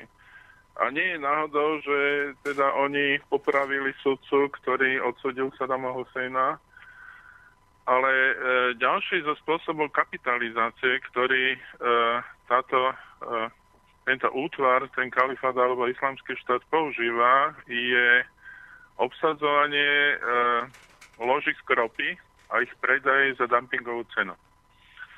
A toto je už veľmi zaujímavý rozmer, e, lebo e, tá cena, za ktorú oni predajú ropu je 25 dolárov, čo je niekoľkonásobne nižšia ako je reálna cena. A samozrejme za takú cenu sa vždy nájde niekto, kto aj treba sa ilegálne, ako aj vo veľkom objeme dokáže túto rodu e, ropu kúpiť, aby na nej zarobil. Ale jeden z veľmi dôležitých e, dôsledkov tohoto takéhoto konania je, že to príde doba, keď to bude ovplyvňovať svetovú cenu ropy. Ak sa svetová cena ropy zniží, to znamená, e, OPEC prestane fungovať a prestanú fungovať všetky, všetky zväzy alebo asociácie, ktoré nejakým spôsobom sa snažia kontrolovať cenu ropy. A tu by som sa dostal k, k pádu Sovietskeho zväzu. Jeden z najmocnejších nástrojov, ktoré USA použili na položenie Sovietskeho zväzu na lopatky, bolo e, zdumpingovanie ceny ropy na tak nízku úroveň, aby ekonomický sovietský zväz padol, čo sa im podarilo. Hej, toto je ako taký zaujímavý sprievodný jav. Uh, uh, čo sa týka toho, kto by z toho mal prospech, tu si treba postaviť otázku, zrejme by si to poslucháč mal domyslieť sám. Hej? My si môžeme povedať k tomu, ešte zosumarizujem raz teda to, čo sme povedali, že jedna sa armádu, ktorá je vyzbrojená častočne americkými zbraniami. Dlho proti nej Spojené štáty nebojovali, začali bojovať až vtedy, keď sa začali diať určité veci, keď sa to kvázi vymklo z ruky. Hej, a, a tá rýchlosť, ako sa tam dejú určité veci, je, je blesková. E, nedávno boli títo vojaci vytlačovaní zo Sýrie, momentálne už majú veľké územie kalifát, už majú vlastné štruktúry a majú vlastný, vlastný ekonomický systém a, a zásobu peňazí na ďalšie financovanie a e, obrovský zájem, tak ako ste povedali na začiatku, že e, za každých 100 mŕtvych dobrovoľníkov dojde 200 ďalších. Čiže v podstate e, nezničiteľné vojsko. A e, s niečím takýmto sa veľmi ťažko bojuje, ale e, tam sú malé plány a veľké plány. Jeden z malých plánov je teda, že sa mal rozbiť Irak na tri časti, lebo sú tam suniti šíti a sú tam e, kurdi Čiže toto de facto už sa ako keby virtuálne udialo a teraz, e, teraz e, tento islamský štát ako trojský kôň, ktorý to má urobiť a urychliť, e, vlastne je už nainštalovaný. Čiže začína sa ako e, rozpad tých štátnych štruktúr. Sýria, našťastie, e, to, to občanskou vojnou, ktorá tam bola za posledné obdobie, tak e, tá sa drží, pretože tam je integrita e, prezidenta a národa. Hej? A e, títo sírska armáda už má nejaké skúsenosti, hej, ale ja neviem, však nedávno sa stalo, že obsadili nejakú základňu alebo letisko a tam popravili všetkých sírskych vojakov. Ne? Mm. Áno. Dobre hovorím. Ale neviem, či to nebolo v, niekde v Iraku skôr, ako nie v Sýrii, ja mám pocit. Že... Ale nie, tak nie, nie. to ťažko uh, povedať, lebo oni po ich tých vojakov popravujú všade. Oni no. v Sýrii. Z územia v Sýrii, ale toto boli sírsky vojaci. Mm. Lebo, lebo tie popravy, to, tie masové, to, to tam beží ako na bežiacom páse. No však práve, no. Tam ľudský život v podstate nič neznamená. Uh, otázka ako takýto taký drsný teror môže dlho fungovať, ako opozícia proti tomu vznikne, ale ja si myslím, že rozhodujúce je, aby sme prečítali závery NATO, ktoré teraz budú publikované, pretože pôvodne, pôvodne mali byť malo byť tento islamský štát na programe pozitívnom zmysle na tomto stretnutí NATO. Jeden francúzsky analytik, eh, ktorý, ktorým e, vidí viac do pozadia e, veci, ktoré sa dejú v tomto regióne, on píše také dosť zaujímavé, zaujímavé veci e, o týchto e, ako to, ako to celé vlastne má vyzerať, k čomu to má viesť, ale v zásade hovorí o tom, že tam ide o destabilizáciu celého toho islamského regiónu. S tým, že e, sa začne vojna a dokonca tam bolo také porovnanie, že ako v pánovi prstenov bol Mordor ako zlá mocnosť, hej, proti ktorej všetci bojovali, tak v tomto, v tomto, v tomto nepokoji v arabskom svete tú úlohu Mordoru vlastne mal zohrať islamský štát, ale kontrolovaný. Hej. A vyzerá to podľa určitých príznakov, že v takto zložitej hre e, tento nástroj, ktorý mal byť kontrolovaný, sa vymykal kontrole a, a vlastne ako ten, čo stojí za tým, e, ten štát alebo tá, tý, tá, to zoskupenie nejaké oligarchie, na svetovej úrovni, nazvime to tak, nepočítalo, že sa bude vyvíjať týmto smerom, čiže budú musieť hľadať nejaké národné riešenie. Ja si myslím, že aby sme pochopili, ako sa uvažuje, tu naozaj by som si dovolil použiť ako príklad Ukrajinu. Ukrajina od začiatku, múdre štáty vo svete hovorili, nezačínajte vojnu, lebo tam sa k moci dostali fašisti, hej? Dostali sa k moci fašisti, dostali požehnanie alebo povolenie na občanskú vojnu od EÚ, to znamená od celej Európskej únie, od NATO a od USA. Teraz začali masovo zomierať ľudia, začali zomierať ukrajinskí vojaci masovo, pretože to vedenie, vo vedení nebolo vojak, ale policajt, ktorý absolútne sa nevyzná vojenskej stratégii ani taktike, čiže tam, tam e, zbytočne zomierali ukrajinskí vojaci vo veľkých počtoch, ale nikomu to nevadilo. Nevadilo to tými, tým, ktorí dali zelenú na túto vojnu a toto už je zaražajúce. A, a teraz e, ide, ide Porošenko na, na rokovania do Minsku a tam teda sa s Putinom na niečom dohodnú E, že teda by bolo dobre zastaviť vojnu a teraz sa vráti a odrazu to neplatí a vo vojne sa pokračuje, ale pokračuje sa naprosto zúfalej situácii, kde hrozí, že zomrie ďalších, ja neviem, 5 tisíc ľudí, lebo obklúčených tam bolo okolo 7 tisíc ľudí a 60-80% v tom obklúčení zvyčajne zomre, keď, keď sú tieto potičky.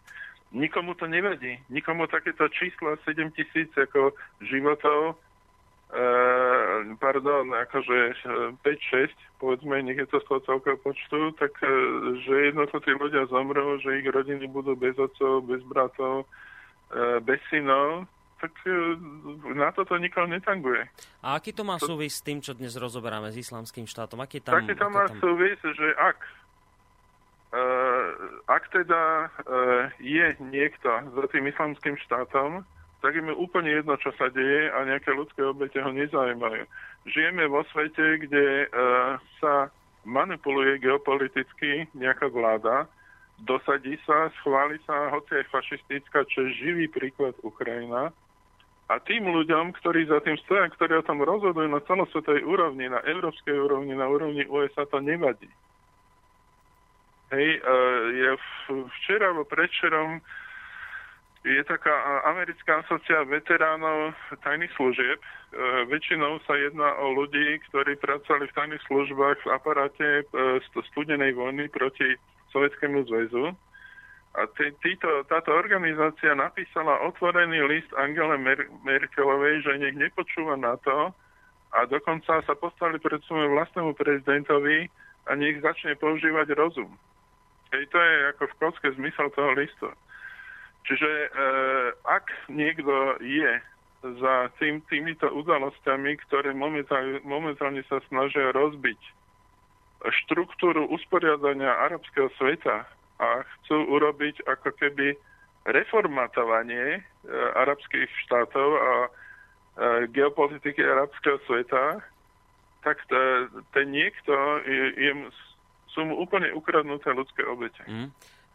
Ako v tej ukrajinskej vojne pre mňa najzaražajúcejší fakt je, že v Ukrajine je už momentálne čistý fašizmus a čisté vraždenie. To ani nie je vojna, to je vraždenie. E, masové vraždenie aj na jednej strane a za obidve je zodpovedná ukrajinská vláda. Tá ukrajinská vláda má vykomovaný mozog a počúva niekoho a vôbec jej nevadí, že, že tam zomrie, neviem, momentálne sa hovorí nejakých 24 tisíc ľudí mŕtvych. Hej? Dokopy všetkých spolu, aj, aj z jednej, aj z druhej strany. Tak e, to sú čísla, nad ktorými by sme sa aspoň my, normálni občania, mali zamyslieť a Uh, neviem, či ste si všimli, ale momentálne vzniká zoskupenie uh, maďarského prezidenta, nášho premiéra a českého premiéra, ktoré e, ako keby to vyzerá, že možno sa postaví proti sankciám, čo je veľmi malé zoskupenie, ale aspoň niekto sa postavia na odpor a toto isté, e, ten istý formát, ten, ten istý spôsob ako geopolitického reformatovania mm. s mhm. ignorovaním ľudských obetí sa deje momentálne v islamskom štáte. Dobre, rozumiem e, tomu, keď... Nepovedal som jednu dôležitú mm. vec, že v sociálnych sieťach reklama toho islamského štátu je na tak vysokej úrovni, že, že je o, o rád vyššie ako e, dobrá reklama v sociálnych sieťach priemernej americkej firmy. Čiže to je vysoko profesionálna práca, vysoko. Uh, otázka je, či tí ľudia, ktorí v, tom, v, tom, uh, v tej islamskej armáde sú, či, sú, či to je z ich hlavy alebo z niekoho inej hlavy a za pomoci niekoho iného.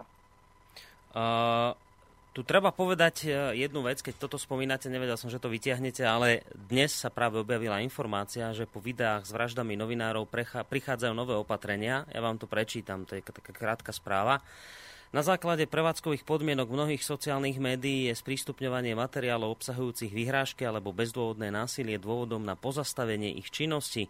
Technologické spoločnosti načrtli plán na očistenie internetovej siete potom, ako sa na nej nedávno rozšírilo ohavné video zachytávajúce vraždu amerického novinára Jamesa Fooleyho militantmi zo skupiny Islamský štát. Po druhom zázname, na, na ktorom džihadisti odrezali hlavu ďalšiemu americkému žurnalistovi Stevenovi Sotlofovi, e, tieto opatrenia uviedli do praxe. Video s Fúliho zabitím sa v auguste rýchlo šírilo sociálnymi sieťami, čo vyvolalo obavy svetovej verejnosti z toho, že ide o propagandistický ťah islamských radikálov.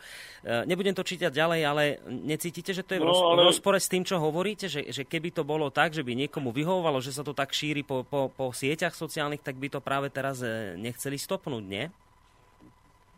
Chcú to práve no, zastaviť, to, čo som prečítal. Odpoveď je dvojfázová. E,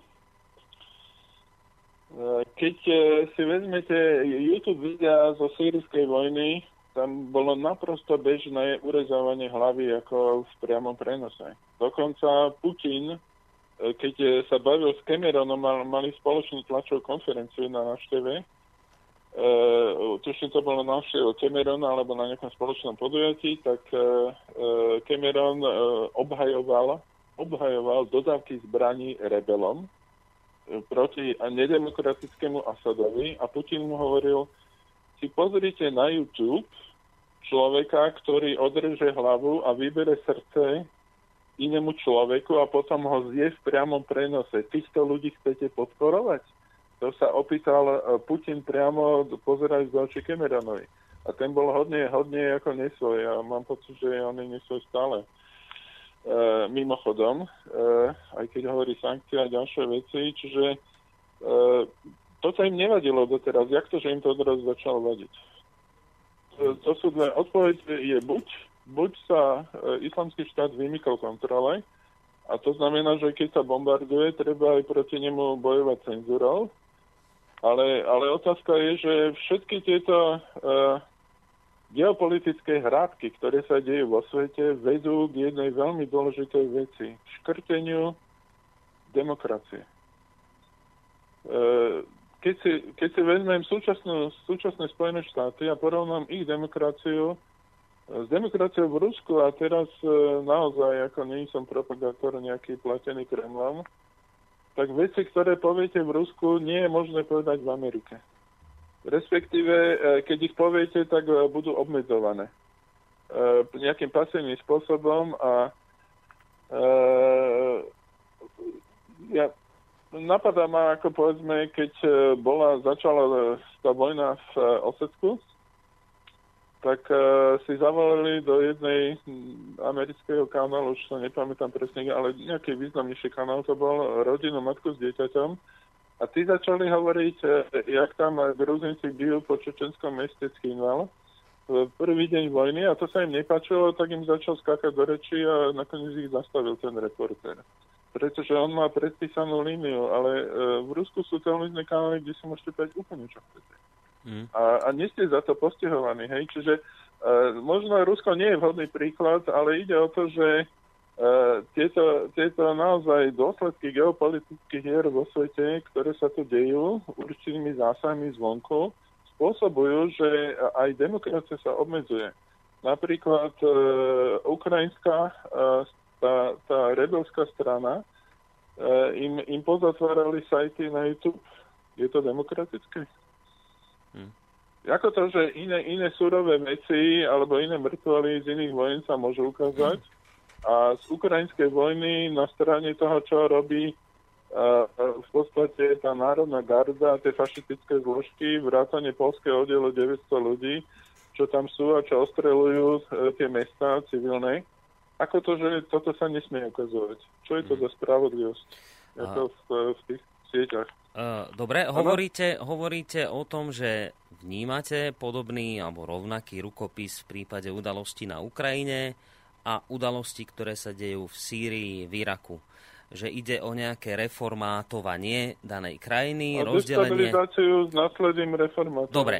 A teraz, že spýtam sa takto, aby, aby to zase nevyznelo všetko toto konšpirátorsky. A ne, nemôže to byť úplne, úplne jednoduchšie, že nie je ten scenár oveľa jednoduchší, že čo ak je to nie tak, ako hovoríte, že by takto niekto z pozadia chcel tam uh, niečo meniť a vplývať na tých ľudí?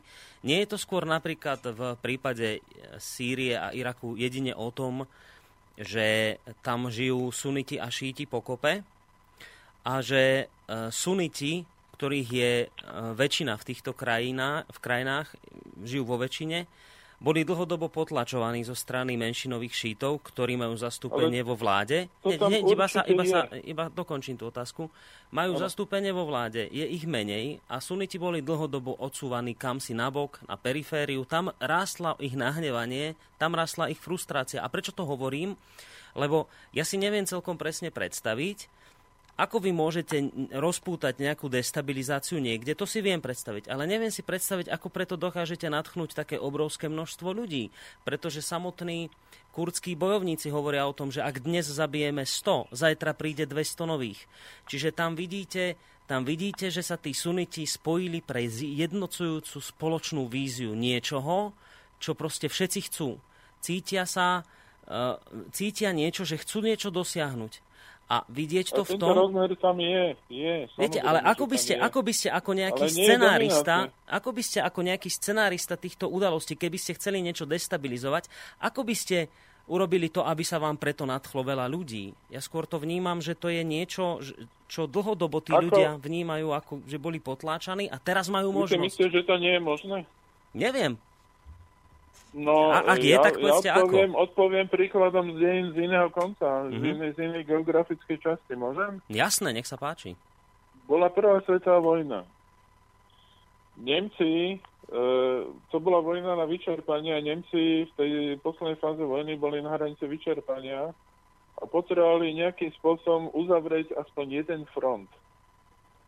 A, a, a výhodnejšie pre nich bolo uzavrieť e, a ľahšie dosiahnutelné bolo uzavrieť front e, s e, ruskou armádou. Lebo ruská armáda síce miestami vyťazila, ale bola to jedna armáda. Hej, viac menej. Tam boli aj Rumúni potom a ešte nejak, bolo to zložitejšie. Mm-hmm. A urobili úžasnú vec. E, došiel nejaký človek z bankového sektoru, ktorý sa chcel dostať k bankám v Rusku. A on hovorí, ja poznám takého človeka, žije vo Švajčiarsku, volá sa Urianov, došiel do nemeckej e, kontrarozviedky s, s týmto plánom. A hovorí, hovorí, kúpme ho, dajme mu peniaze. A to je človek, ktorý je schopný e, prebrať moc v Rusku. A teraz, e, je, toto je ako príbeh, ktorý je málo známy v našich krajinách, ale napríklad v Nemecku je to súčasť učebníc. Sú dokumentárne filmy, ktoré dokazujú, sú, je zmenka, ktorú Lenin podpísal. A Lenin bol naozaj človekom zaplateným nemeckou monarchiou, aby urobil revolúciu a prevrat v Rusku. Lenže, čo sa im vymklo z ruky je, že uh, on to neurobil tak, ako to oni chceli. Mm-hmm. Cieľom pre človeka, ktorý to celé vymyslel a ponúkol nemeckej rozviedke, bolo dostať sa do ruského bankového sektoru. Tam ho Lenin nepustil a za to ten človek spáchal na neho atentát. Čiže ten známy atentát, že došla nejaká buržujka a postrelila Lenina za to, že, že proste im zničil buržátnu spoločnosť, vôbec nie je pravda. Pravda je, že to bola pomsta za to, že e, nepustil to bankára, ktorý to celé vymyslel a zinscenoval e, do ruských bank. Mm-hmm. Ale, ale ďalší aspekt je, že e, Nemci poskytli e, do Fínska vlak cez celú Európu, chránený vlak, strážený vlak Leninovi a jeho kamarátom. A oni to naozaj urobili a dokázali. To bolo ich pár. To bol jeden vlak revolucionárov. Ako je možné, že jeden vlak revolucionárov e, zmenil dejiny na, na 70 rokov jedného tak obrovského štátu, ako je Rusko. Je to tak možné, že to bolo správne načasované, bolo to správne vymyslené a bolo to uh, na princípe rozdielu aj panuj. Takto britské imperium ovládalo dve tretiny sveta, neviem koľko rokov, mm. na princípe rozdielu aj panuj. A, aplikoval to Rím. To, to chce jednoducho schopné človeka, ktorý to vymyslí, uh, nejakú intrigu, ktorá postaví jedných proti druhým. Mm-hmm. Vy si myslíte, že to sa nedá urobiť na Slovensku? Dokonca e, otázka je vôbec, že či aj v Československom to nebolo aj s nejakým pozadím. Viete, ja som nikdy týmto spôsobom neuvažoval a myslel som si, že to bolo ináč, ale občas ma napadá aj taká myšlienka, že či to tiež nebola nejaká geopolitická hra z pozadia. Mm. Čiže, no, čiže, dobre, čiže história, ďaleko. Čiže hovoríte, že história vám v tomto smere dáva zapravdu, že dá sa zinscenovať, nejaký šikovný scenárista môže zinscenovať aj takéto udalosti, aké momentálne vidíme v Sýrii Ale a v Iraku a vedia, vedia preto natchnúť obrovské masy ľudí potom sa. No ja vám poviem, čo, čo sa deje okolo, okolo Ruska. Uh-huh.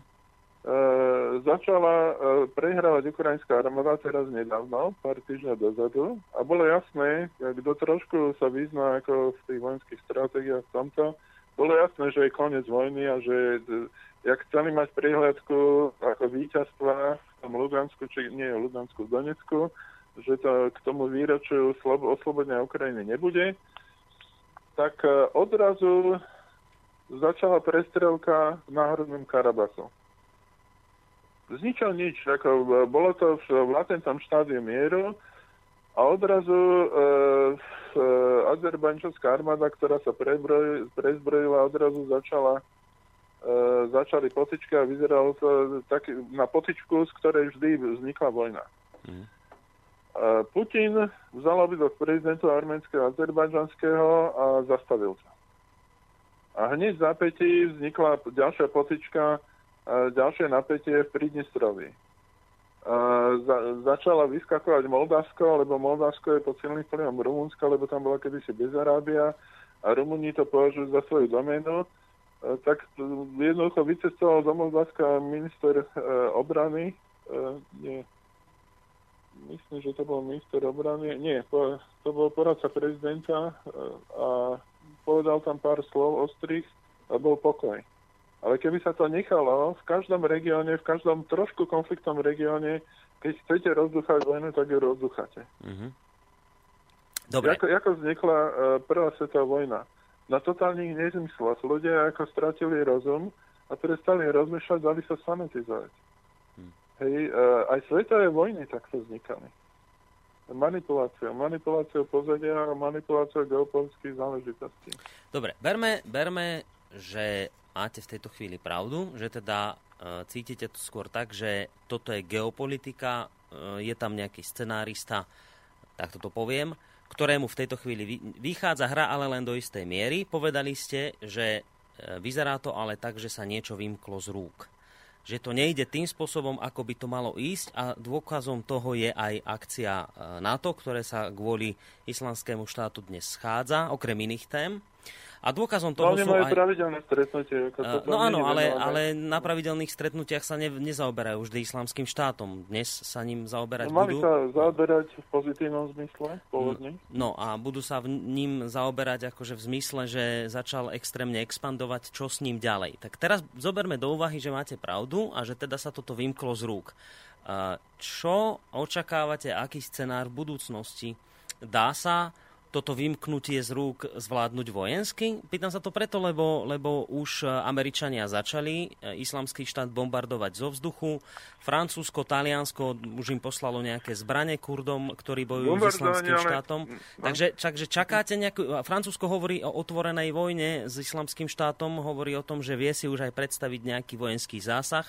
Čiže Môž, mali by sme sa pripraviť na, na vojenské zásahy v Iraku a Sýrii zo strany NATO?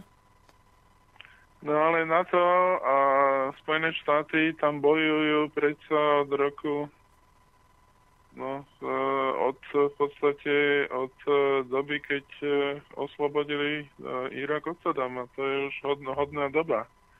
Hej, čiže e, to je, teraz bola kratičká prestávka, aby Obama splnil kvázi symbolicky podmienku, ktorú ako slúbil, keď mu dávali Nobelovú cenu za mier.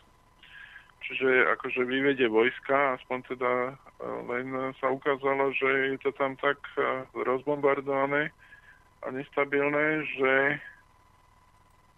teda do toho ešte vznikol tento islamský štát, ten sa vymkol kontrole, čiže to tam tá situácia je veľmi zložitá, ale je to všetko aj o rope, aj o budúcnosti nerastných súrovín, kto ich bude kontrolovať, aj o tom, či vo svete bude jedna veľmoc alebo viacej, lebo viete, e, islamský e, extrémizmus je niečo, čo sa nepriznávalo, kým nepadli dvojčky.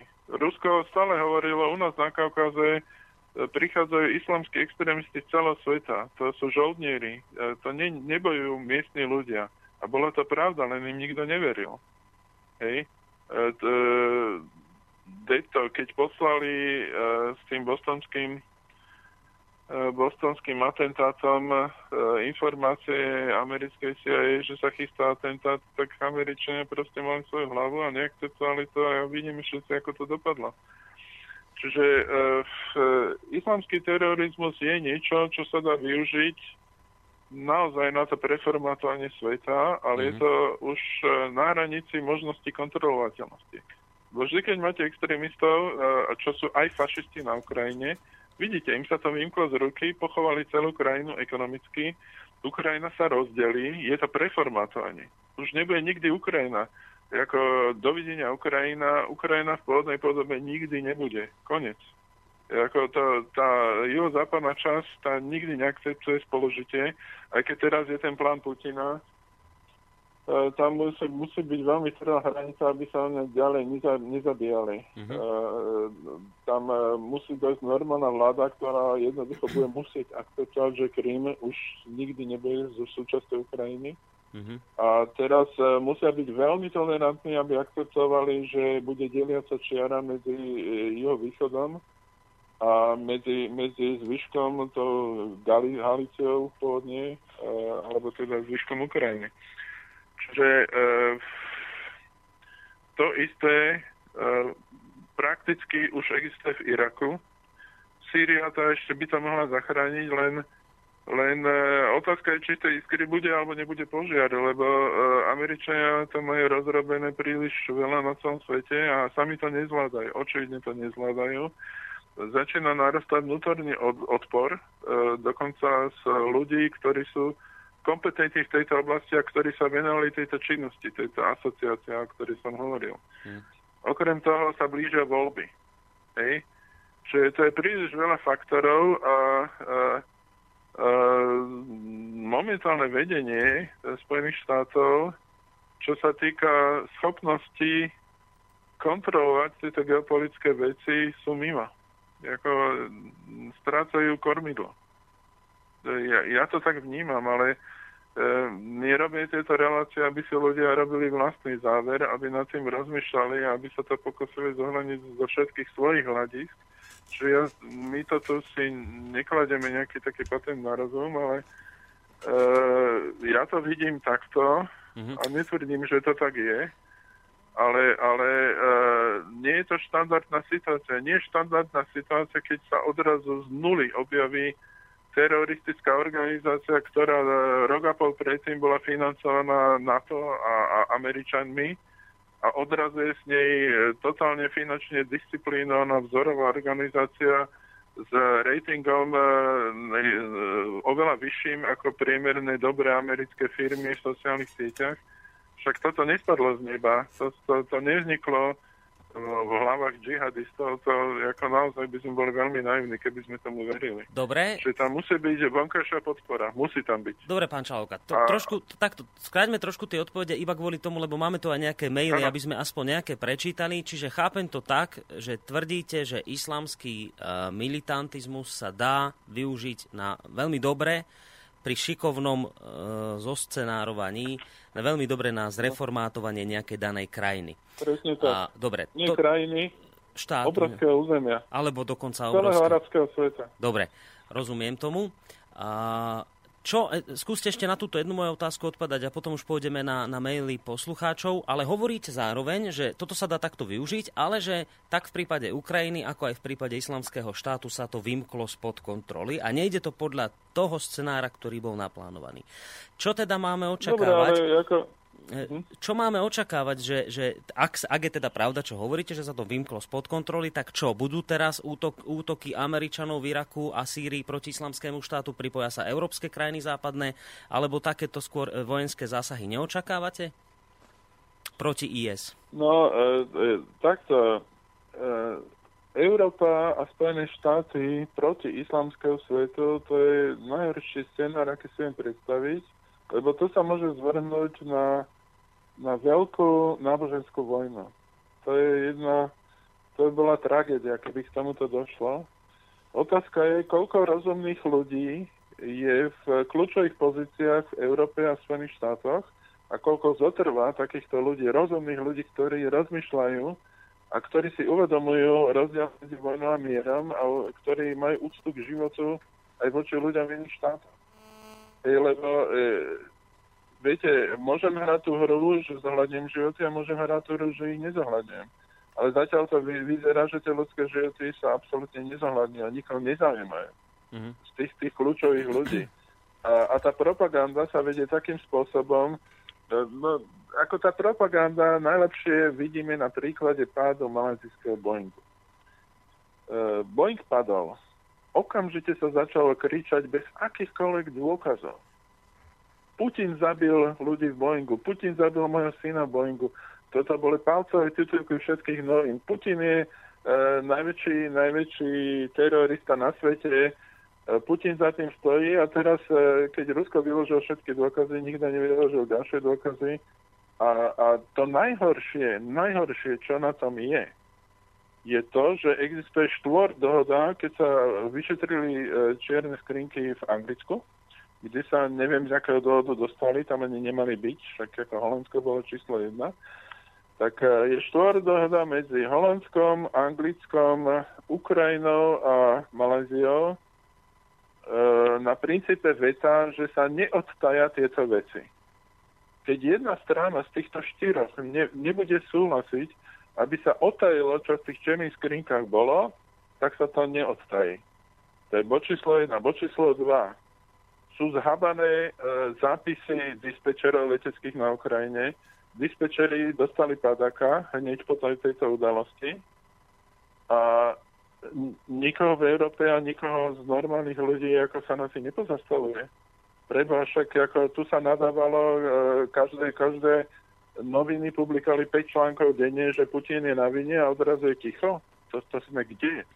Ako to sme akože v planete Neandertalcov, že nikto nerozmýšľa a že sa nikto na tým nepozastavuje? Povedzte mi, čo to je za normálny mediálny svet, keď tieto otázky si aspoň nikto nepoloží v médiách.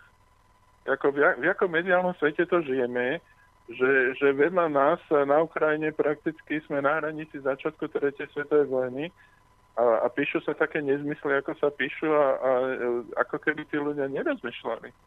Ja, ja, ja si predstavujem situáciu, že keď náhodou sa vyjde s pravdou najavo a sa ukáže, že to naozaj bola Ukrajina a nebude ešte niekto iný s ňou, ako sa to bude riešiť, ako na to médiá budú reagovať, lebo sa ukáže, že tie médiá vlastne klamali ľudí bez ukazov. No, na budúci, týždeň, ale... na budúci týždeň v útorok má Holandsko zverejniť vyšetrovaciu správu práve v súvislosti s pádom Boeingu, ale už hovoria hneď jedným dychom, že ale nebude tam popísaný žiaden vinník. Kto je vinný za no, pád lietadla, no, len sa no, popíšu. Uh, popíše. Vinník totiž bol popísaný ako hodinu potom, ako sa to stalo alebo všetky médiá to publikovali, Obama to vykrikoval a na základe toho Európska únia a Spojené štáty dávali sankcie, čiže vynik je jasný. Uh. Očividne, očividne to niekto odvetoval a, a nebude sa to publikovať. Pán, pán, pán Čalovka, poďme fakt, aspoň, aspoň v rýchlosti, poďme, poďme, nechcem poďme, vám naozaj no. do toho čo najmenej skákať, ale aspoň v rýchlosti na nejaké maily, aby sme poslucháčov veľmi nenahnevali. Dobrý deň. Myslí si pán Čalovka, že by ISIL, teda islamský štát, e, mohol ano. cca do 20 rokov ovládnuť veľkú časť Európy? Osobne si myslím, že už majú plán zautočiť na Čečensko. Nepodceňoval by som ich, veď je to dieťa Izraela a USA. Takže si myslím, že chcú začať veľkú ofenzívu na Asada v Sýrii. Takže nejdem to ďalej čítať, ale čo si myslíte o tom, že či by ISIL do 20 rokov mohol ovládnuť veľkú časť Európy? Je toto reálne, alebo až takýto scenár negatívny by ste neočakávali?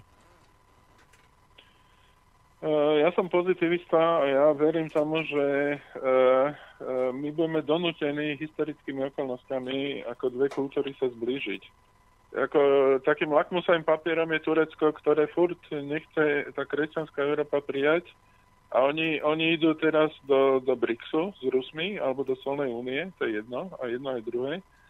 A, a to znamená, to, čo Putin ukazuje, tá cesta, tá je správna. Ja nehovorím, že Putin je úžasný politik, je to človek mimoriadných schopností, ale spolupráca v tej forme, akej on funguje ako mierotvorca, to je cesta.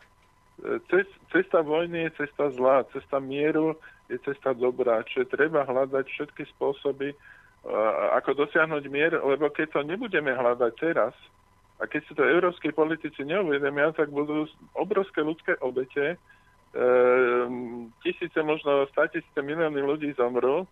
Kvôli čomu? Aby sme sa stejne nakoniec dohodli. Čiže jediná cesta, jediná, ktorú naša celosvetová civilizácia máme, je mier. Iná cesta neexistuje. My to musíme zastaviť, či už cez ten alebo onen spôsob.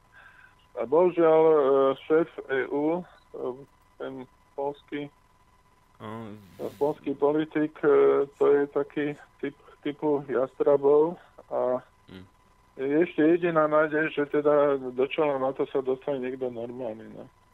Ďalšia otázka od Tomáša. Dobrý deň, mám na vás jednu veľmi konšpiračnú otázku. V prípade, že islamský štát urobí teroristický útok na území USA, je pravdepodobné, že USA by sa pokúsilo o intervenciu alebo dokonca spoja ISIL a Asada. Rusko by zrejme nesúhlasilo s intervenciou USA v Sýrii vzhľadom na to, že USA stále trvajú na svojom nepriateľstve voči Asadovmu režimu.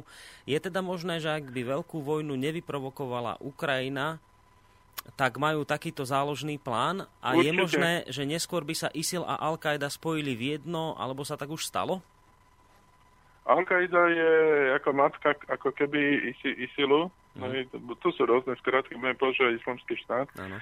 Uh, ale uh, to sme nepovedali, to je veľmi dôležitý fakt. Uh, niekedy v polke júna pri, pri to svojom hlavnom ťažení islamská armáda islamského štátu získala niekoľko kilogramov obohateného radioaktivného materiálu v jednej z univerzit Iraku. A otázka je, kde sa pre Boha v Iraku vzalo niekoľko kilogramov obohateného a neobohateného uránu, ktoré chcú ISIL použiť a vyhrážajú sa, že to použijú na špinavú atomovú bombu. Hej? Špinavá atomová bomba je, že ako nie je to jadrový výbuch, mm. ale je to rozstelenie radioaktívneho materiálu do prostredia, čo bude mať devastujúci účinok na ľudí. E, čiže to, táto hrozba už tu je, už je reálna, to je bod číslo 1, bod číslo 2, na, na druhú časť otázky e, americké bezpilotné lietadla uh, už sondujú v podstate, ak som to pochopil správne, uh, tú severnú časť Sýrie. Čo z toho vyplýva, alebo čo to znamená? Nerozumiem teraz v tejto chvíli. Z toho vyplýva, že uh, keď bude útok, lebo oni robia letecké útoky, teraz je to ako, že tá štádium vojny leteckých útokov alebo dronov budú používať, ale nepoužívajú dronov, to je veľmi čudné. Je veľmi čudné, že Spojené štáty, ktoré používajú dronov všade, v Jemene a neviem, proste e, od Afganistanu a tak ďalej, Pakistanu dokonca, tak e, odrazu tu na proti, proti islamskému štátu sa nepoužijú dronovia. To je čo za politika? To je čo za stratégia? No a vy si to ako vysvetľujete? To je veľmi čím? podozrivé. No a čím si to vysvetľujete vy? No vysvetľujem to tým, že e, to je dvojitá hra. Jednoducho po, po určitý moment sa verilo, že sa ten islamský štát dá pozitívne využiť. A od určitého momentu, keď to s nimi nejde po dobrom, tak to bude po zlom, tak sa akože zase dajú do, do laty, do disciplíny, no. leteckými útokmi. No ale stále nerozumiem tým dronom, že nerozumiem, že prečo, že prečo ich teda nepoužívajú tam? Že... Uh, no, problém dronov je, že uh, uh, drony americký prezident používa e, totálne ignorujúc medzinárodné právo, jednoducho pošle dronov hoci kam na svete, do hoci ktorého štátu a zabije ľudí, ktorých chce. E, s tým, že tam sú kol- kolaterálne ako umrtia iných ľudí. Hej, a t- toto je, čo tým štátom cieľovým samozrejme vadí. Je to neetické z hľadiska, je to porušenie medzinárodného práva, ale robí sa to bežne. E, sám fakt, že sa to nerobí proti, proti ISILu alebo no. proti islamskému štátu je čudný. Treba si položiť otázku prečo.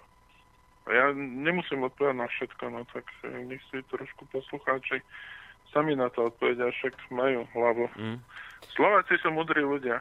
Dobre, eh, po, pozerám na hodiny, asi posledná otázka. Čo poviete na názor, že islam je práve tá sila, ktorá chce obrodiť svet od zla komunizmu, konzumu, nie komunizmu, konzumu a všetkého ešte, zla... Ešte raz, ešte, ešte raz že, že čo poviete na názor, že islam je práve tá sila, ktorá chce obrodiť svet od zla konzumu a všetkého zlého, čo to prinieslo, myslím tým rozpad morálky a hodnôt v západnom svete. Robia to tak, ako sa čistí pole, burina sa vytrhne aj s koreňmi.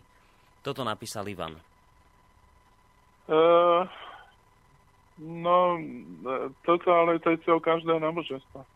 To uh, tvrdiť, že to chce iba islám, to je trošku nepochopenie. Je náboženstvo ako ideálna cesta k hodnotám a k e, morálnemu životu, ale je reálny život, kde ľudia nedokážu žiť 100% podľa toho náboženstva. Keď si vezmete dejiny hociakého náboženstva, nájdete mi jedno ideálneho človeka. Hej, na palcoch jednej ruky spočítate v každom náboženstve naozaj ľudí, ktorí sa priblížili k svojmu zakladateľovi. Hej. Povedzme to tak. Hej, čiže e, nie je to otázka, ktoré náboženstvo, je to otázka, že ľudia majú problém žiť e, poctivo svoj náboženský život podľa jeho hodnot, svoje, svoje, vlastné náboženstvo. To je najväčší problém. Dobre, ešte jedna otázka. Dobrý, dobrý večer, počúvam vašu reláciu a zamyslel som sa nad výrokom, že ak teda tí Kurdi zabijú 100 islamistov, príde ďalších 200 na druhý deň, tak si myslím, že tí špinavci, ktorí riadia svet, to majú takto naplánované, aby bolo pobytých ďalších 200 a aj mnohonásobne viac v zmysle doktríny, ktorá prešla na verejnosť minulého roku, že nás na Zeme guli je veľa a treba počty zredukovať. Hovorí sa o približne 1,5 miliarde ľudí, pričom z Austrálie je toto číslo ešte oveľa menšie, cca 500 miliónov, všetko ostatné je len informačná a dezinformačná vojna, aby tí, čo ostanú, ostali akože pekní a čistí, alebo sa mýlim. Opýtajte sa prosím hostia v štúdiu, v štúdiu čo on na to. No, e, na to zabíjanie ľudí, to už na Ukrajine funguje a všetci, čo by mali sa starať o ľudské životy, ich totálne ignoruje. Nikomu nevadia fašisti, reálni fašisti na Ukrajine vo vláde. Nikomu. Ako je to možné? Hej, zo pár politikov v Európe trošku sa odváži otvoriť ústa. E, keď to takto pôjde ďalej, e, Európa sa rozpadne. To je podľa mňa, to bude dôsledok tejto nehumánnej politiky. Ale ja si myslím, že možno je tam cieľ, že teda zredukovať, ale ne, nevidel by som to ako cieľ. Ja by som skôr videl ako cieľ to preformátovanie, aby, aby bol unipolárny svet, aby nebolo viacej mocnosti, aby bola jedna. Mm. Dobre, stihneme Ale ešte... to z ruky. No? Stihneme ešte kvôli tomu, že teda odpovedáte v krátkosti, čo ma teší v tejto chvíli, hlavne v súvislosti tej, že už sme pred koncom relácie, tak stihneme ešte jednu, jednu otázku. Dopredu sa ospravedlňujem za odbočenie od témy, ale chcem sa spýtať pána Čalovku, ako vidí vojenskú podporu NATO na Ukrajine. Je to začiatok veľkej vojny? Uh, Rusi majú momentálne v armádu v takom stave, že na to sa bude bať. Halo? Áno, áno, počúvam vás a teraz rozmýšľam, že... že... Na to sa bude báť a e, neodvážia sa na vojnu. Dokonca Spojené štáty sa boja a to je ten, čo sme mali ten incident, sme opisovali, ak sa zostreli Rusi tie tri rakety točky áno, áno. E, mimochodom teraz už e, e, na Ukrajine veľmi úspešne používajú drony, e, kamerové drony, ktoré fotografujú, keď dojde ako tá balistická raketa z ukrajinskej Na, a pán Čalovka nám vypadol v takejto kľúčovej situácii. Tak ešte rýchlosti ho vytočíme. Páte, e, myslím musíte... telefónne, že ho vytočíme. Hádam už nie inak, to už sa nám ani hádam nepodarí za 3 minúty. No, zvoní to. Pán Čalovka, skončili e... sme pri dronoch. Pri dronoch sme skončili. Hej, hej. E, čiže e, používa to ako zbraň, aby ukrajinská armáda nepoužila tieto balistické rakety, tak e, oni ich fotografujú z hora a to majú ako korpus delikty a tým pádom sa nesmú použiť. Uh, myslím si, napriek tomu, že Amerika a NATO sú veľmi silné, uh, nie sú dosilné na to, aby si momentálne trúfli napadnúť uh, Rusko. Mm. Priamo. Čiže z toho môžeme Lebo vidieť... to by bolo v podstate, by to bola invázia, ako, lebo keď ľudia nie sú úplne blbí, a myslím si, že si to časom dokážu spočítať a aj keď tá propaganda masívne funguje, hmm. tá protiruská, e, nefunguje plošne.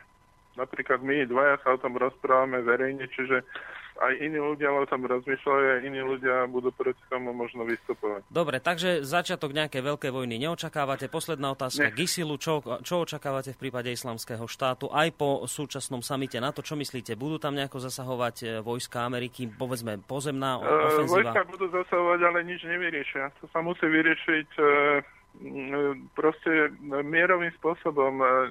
Niečo podobné, ako urobil E, po, po tej vojne na juhu, na Kaukaze, e, Putin. Uh-huh. Proste treba nájsť lídrov, ktorí, ktorí to dokážu postaviť e, do disciplíny a ktorí zabrania extrémistom e, lokálne fungovať. Áno, povedal to aj nejaký d- islamský duchovný, alebo to bol politik, už si presne nespomínam, ktorý hovoril o tom, že vojensky sa nedá s islamským štátom v žiadnom prípade Nie. vyhrať. Nie. Riešenie jedine politické a napríklad aj to, že dostanú väčšinoví šíti ďaleko väčšie právomoci od menšinových, uh, takto, väčšinoví suniti dostanú ďaleko väčšie právomoci od menšinových šítov. A Ale toto keď by im mohlo... do toho nebudú kafrať, oni sa dohodnú. Keď im do toho nebude kafrať kto? No, to tretie strany. tie tretie strany, ktoré tam kafru a ktoré necháme domyslieť poslucháčov, tak? Áno. Dobre, tak vám ďakujem veľmi pekne, pán Čalovka, za dnešnú pekne, reláciu. Majte sa pekne a do počutia. Toľko teda, toľko teda na dnes Peter Čalovka, analytik z relácie v Quibono. No a s Petrom Čalovkom sa budeme počuť opäť o dva týždne, takže sa s vami lúčia Boris Koroni.